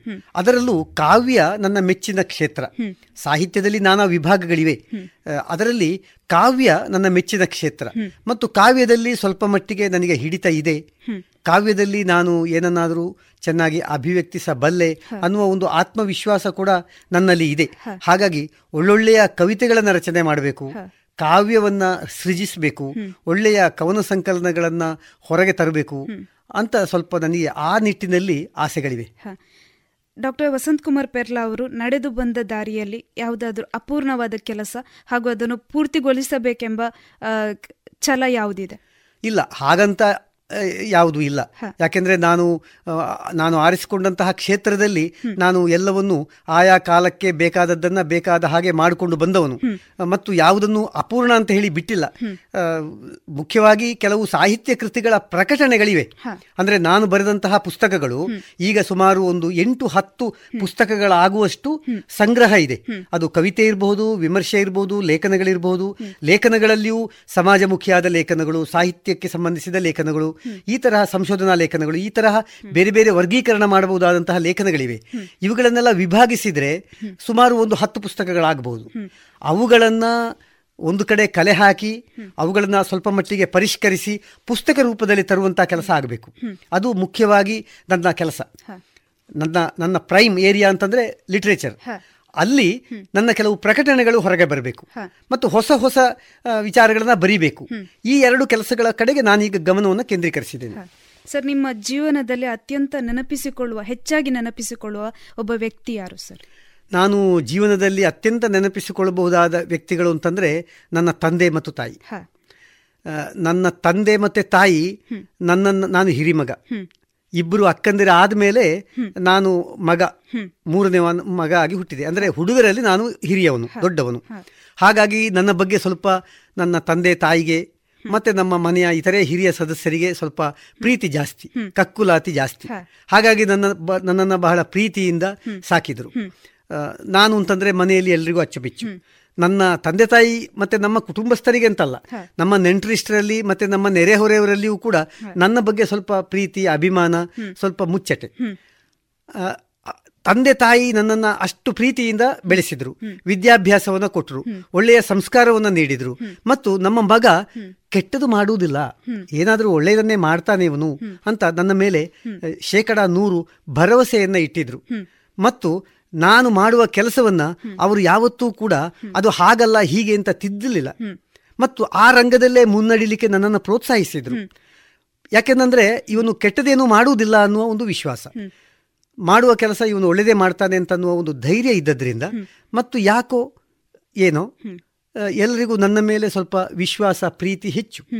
ಅದನ್ನು ನಾನು ನಿರಾಕರಣೆ ಮಾಡಲಿಲ್ಲ. ಅಂದರೆ ಅದನ್ನು ಅದಕ್ಕೆ ನಾನು ಅಪನಂಬಿಕೆನ ತರುವ ಹಾಗೆ ನಡ್ಕೊಳ್ಳಿಲ್ಲ. ಅವರೆಲ್ಲರ ಪ್ರೀತಿ ವಿಶ್ವಾಸಗಳಿಗೆ ಬೇಕಾದ ಹಾಗೆ ನಡ್ಕೊಂಡೆ. ತಂದೆ ತಾಯಿ ನನ್ನನ್ನ ಶಿಕ್ಷಣ ಕೊಟ್ಟು ವಿದ್ಯೆ ಬುದ್ಧಿ ಕೊಟ್ಟು ಸಮಾಜದಲ್ಲಿ ಒಬ್ಬ ವ್ಯಕ್ತಿಯನ್ನಾಗಿ ರೂಪಿಸಲಿಕ್ಕೆ ಹೆಣಗಾಡಿದವರು. ಹಾಗಾಗಿ ನನ್ನ ಆದರ್ಶ ಅಂತಂದ್ರೆ ನನ್ನ ಕಣ್ಣ ಮುಂದೆ ಇರುವ ಮೇರು ವ್ಯಕ್ತಿಗಳು ಅಂತಂದ್ರೆ ನನ್ನ ತಂದೆ ತಾಯಿ. ಸರಿ ಇದೀಗ ನೀವಿಷ್ಟೆಲ್ಲ ಸಾಧನೆ ಮಾಡಬೇಕು ಅಂತ ಹೇಳಿದ್ರೆ ನಿಮ್ಮ ತಂದೆ ತಾಯಿಯರಲ್ಲಿ ಯಾವುದಾದ್ರೂ ಈ ರೀತಿಯ ಆಕ್ಟಿವಿಟೀಸ್ಗಳಿತ್ತ ಚಟುವಟಿಕೆಗಳಿತ್ತ? ನನ್ನ ತಂದೆಗಿಂತ ಮೊದಲು ಹೇಳುವುದಾದ್ರೆ ನನಗೆ ಐದು ಜನ ಅಜ್ಜಂದಿರು. ನನ್ನ ತಂದೆಯ ತಂದೆ ದೊಡ್ಡವರು. ಅವರು ಅರಮನಡ್ಕ ಶಂಕರ ಶಾಸ್ತ್ರಿ ಅಂತ ನೀವು ಹೇಳಿದರೆ ಆಶ್ಚರ್ಯ ಪಡಬಹುದು ಐದು ಮಂದಿ ಐದು ಕ್ಷೇತ್ರಗಳಲ್ಲಿ ದಿಗ್ಗಜರು. ಅರಮನಡ್ಕ ಶಂಕರ ಶಾಸ್ತ್ರಿ ಅಂತಂದ್ರೆ ಅವರು ನೀರ್ಚಾಲು ಮಹಾಜನ ಸಂಸ್ಕೃತ ಕಾಲೇಜಿನಲ್ಲಿ ಹದಿನೆಂಟು ವರ್ಷಗಳ ಕಾಲ ಪ್ರಾಂಶುಪಾಲರಾಗಿದ್ದರು. ಸಂಸ್ಕೃತದ ಘನ ವಿದ್ವಾಂಸರು ಆಶು ಕವಿಗಳು ಮತ್ತು ಸಂಸ್ಕೃತದಲ್ಲಿ ಸುಮಾರು ಎಂಟು ಹತ್ತು ಉದ್ಗ್ರಂಥಗಳನ್ನು ರಚನೆ ಮಾಡಿದವರು. ವ್ಯಾಕರಣ ಮಹಾಮಹೋಪಾಧ್ಯಾಯ ಅಂತ ಅವರ ಬಿರುದು. ಅಂದ್ರೆ ಅವರ ಸಂಸ್ಕೃತ ಶಿಕ್ಷಣದ ಕ್ವಾಲಿಫಿಕೇಶನ್ ಸಂಸ್ಕೃತದಲ್ಲಿ ವ್ಯಾಕರಣ ಮಹಾಮಹೋಪಾಧ್ಯಾಯ ಅವರನ್ನ ನೋಡಿದ್ರೆ ಅಂದ್ರೆ ಅವರ ಹೆಸರು ಕೇಳಿದ್ರೆ ಇವತ್ತಿಗೂ ಕೂಡ ಎದ್ದು ನಿಲ್ಲುವವರಿದ್ದಾರೆ. ಅಂದ್ರೆ ಅವರು ಎರಡು ಮೂರು ತಲೆಮಾರುಗಳನ್ನ ಕಾಸರಗೋಡು ಪರಿಸರದಲ್ಲಿ ನಿರ್ಮಾಣ ಮಾಡಿದವರು. ಕಯ್ಯಾರ ಕಿಂಜಣ್ರೈಗಳ ಗುರುಗಳು ನನ್ನ ಅಜ್ಜ ಕಯ್ಯಾರ ಕಿಂಜಣ್ರೈಗಳು ಎಲ್ಲಿಯಾದರೂ ಕಾಣಲಿಕ್ಕೆ ಸಿಕ್ಕಿ ಆಗುವಾಗ ಅಥವಾ ಆಕಾಶವಾಣಿಗೆ ಬಂದ ಬಂದಿದ್ದಂತಹ ಸಂದರ್ಭಗಳಲ್ಲಿ ಎಲ್ಲ ಅವರು ಆರೂವರೆ ಅಡಿ ಎತ್ತರದ ಆರು ಕಾಲು ಅಡಿ ಎತ್ತರದ ಮೇರು ಸದೃಶ ವ್ಯಕ್ತಿ. ನಾನೋ ಬಹು ಚಿಕ್ಕವನು. ಅವರು ಎದ್ದು ನಿಂತು ನನ್ನ ಎರಡೂ ಕೈಗಳನ್ನು ಹಿಡಿದು ಅವರ ಬೊಗಸೆಗಳಲ್ಲಿ ತೆಗೆದುಕೊಂಡು ನನಗೆ ವಿದ್ಯೆ ಕಲಿಸಿದ ಗುರುಗಳ ಮೊಮ್ಮಗ ಅಂತ ಹೇಳಿ ನನ್ನ ಕೈಗಳನ್ನು ತಗೊಂಡು ಕಣ್ಣಿಗೆ ಒತ್ತುತ್ತಾ ಇದ್ರು. ಅಂದ್ರೆ ನನ್ನ ಅಜ್ಜನ ಬಗ್ಗೆ ಅವರು ಇಟ್ಟುಕೊಂಡಿದ್ದಂತಹ ಒಂದು ಪ್ರೀತಿ ವಿಶ್ವಾಸ. ಅವರು ನನ್ನ ದೊಡ್ಡ ಅಜ್ಜ ನನ್ನ ಅಜ್ಜ ನನ್ನ ನೇರ ಅಜ್ಜ ಅವರಿಗಿಂತಲೇ ತಮ್ಮ ಆಯುರ್ವೇದ ವೈದ್ಯ ಶಿರೋಮಣಿಯಾಗಿ ಆಯುರ್ವೇದ ವೈದ್ಯ ಪದ್ಧತಿಯಲ್ಲಿ ದೊಡ್ಡ ಹೆಸರು ತೆಗೆದುಕೊಂಡವರು. ಆಮೇಲೆ ಮೂರನೆಯವರು ಅಂದ್ರೆ ಮೂರನೆಯ ಅಜ್ಜ ಪ್ರಖ್ಯಾತ ಜ್ಯೋತಿಷಿಗಳು. ಆ ನಂತರದವರು ಅಂದ್ರೆ ನಾಲ್ಕು ವೇದಗಳಲ್ಲಿ ಪಾರಂಗತರು. ನಾಲ್ಕು ವೇದಗಳಲ್ಲಿ ಪಾರಂಗತರಾದ ವಿದ್ವಾಂಸರು ನಾಲ್ಕನೇ ಅಜ್ಜ.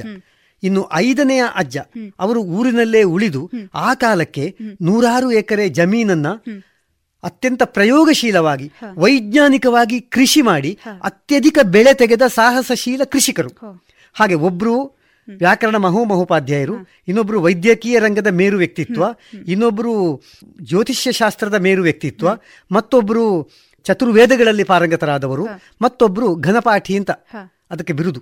ಚತುರ್ವೇದಗಳಲ್ಲಿ ನಾಲ್ಕು ವೇದಗಳಲ್ಲಿ ಋಗ್ವೇದ ಯಜುರ್ವೇದ ಸಾಮವೇದ ಅಥರ್ವವೇದ ಈ ನಾಲ್ಕು ವೇದಗಳನ್ನ ಅಖಂಡವಾಗಿ ಓದಿ ಮನನ ಮಾಡಿಕೊಂಡು ಅದರ ಎಲ್ಲ ಪಾಠಾಂತರಗಳನ್ನು ಓದಿ ತಿಳ್ಕೊಂಡು ಅದನ್ನ ಅರೆದು ಕುಡಿದವರು ಅಂತ ಘನಪಾಠಿ ಅಂತ ಅದಕ್ಕೆ ಬಿರುದು.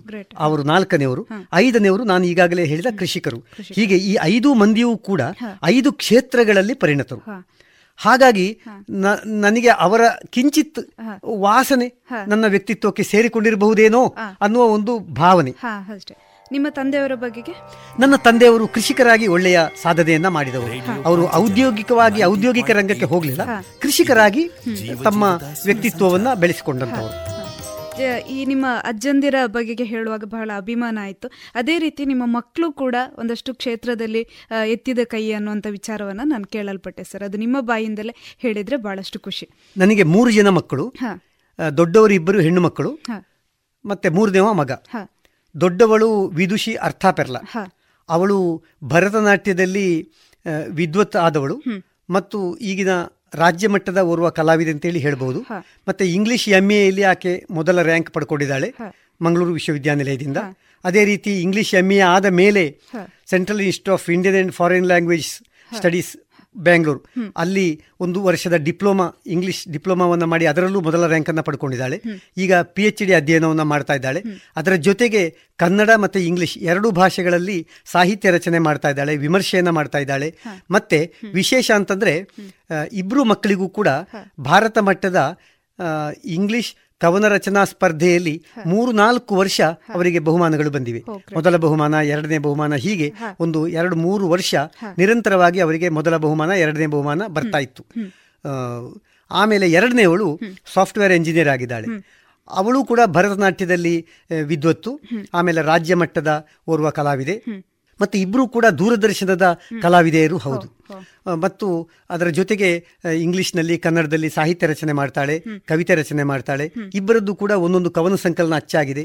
ಇನ್ನು ಇಂಗ್ಲಿಷ್ನಲ್ಲಿ ಒಂದು ಕವನ ಸಂಕಲನ ಒಂದು ಕಥಾ ಸಂಕಲನ ಹೀಗೆಲ್ಲ ಮಾಡುವಷ್ಟು ಈಗ ಇಂಗ್ಲಿಷ್ನಲ್ಲಿ ಸ್ವಲ್ಪ ಅವರು ಪರಿಶ್ರಮ ಜಾಸ್ತಿ.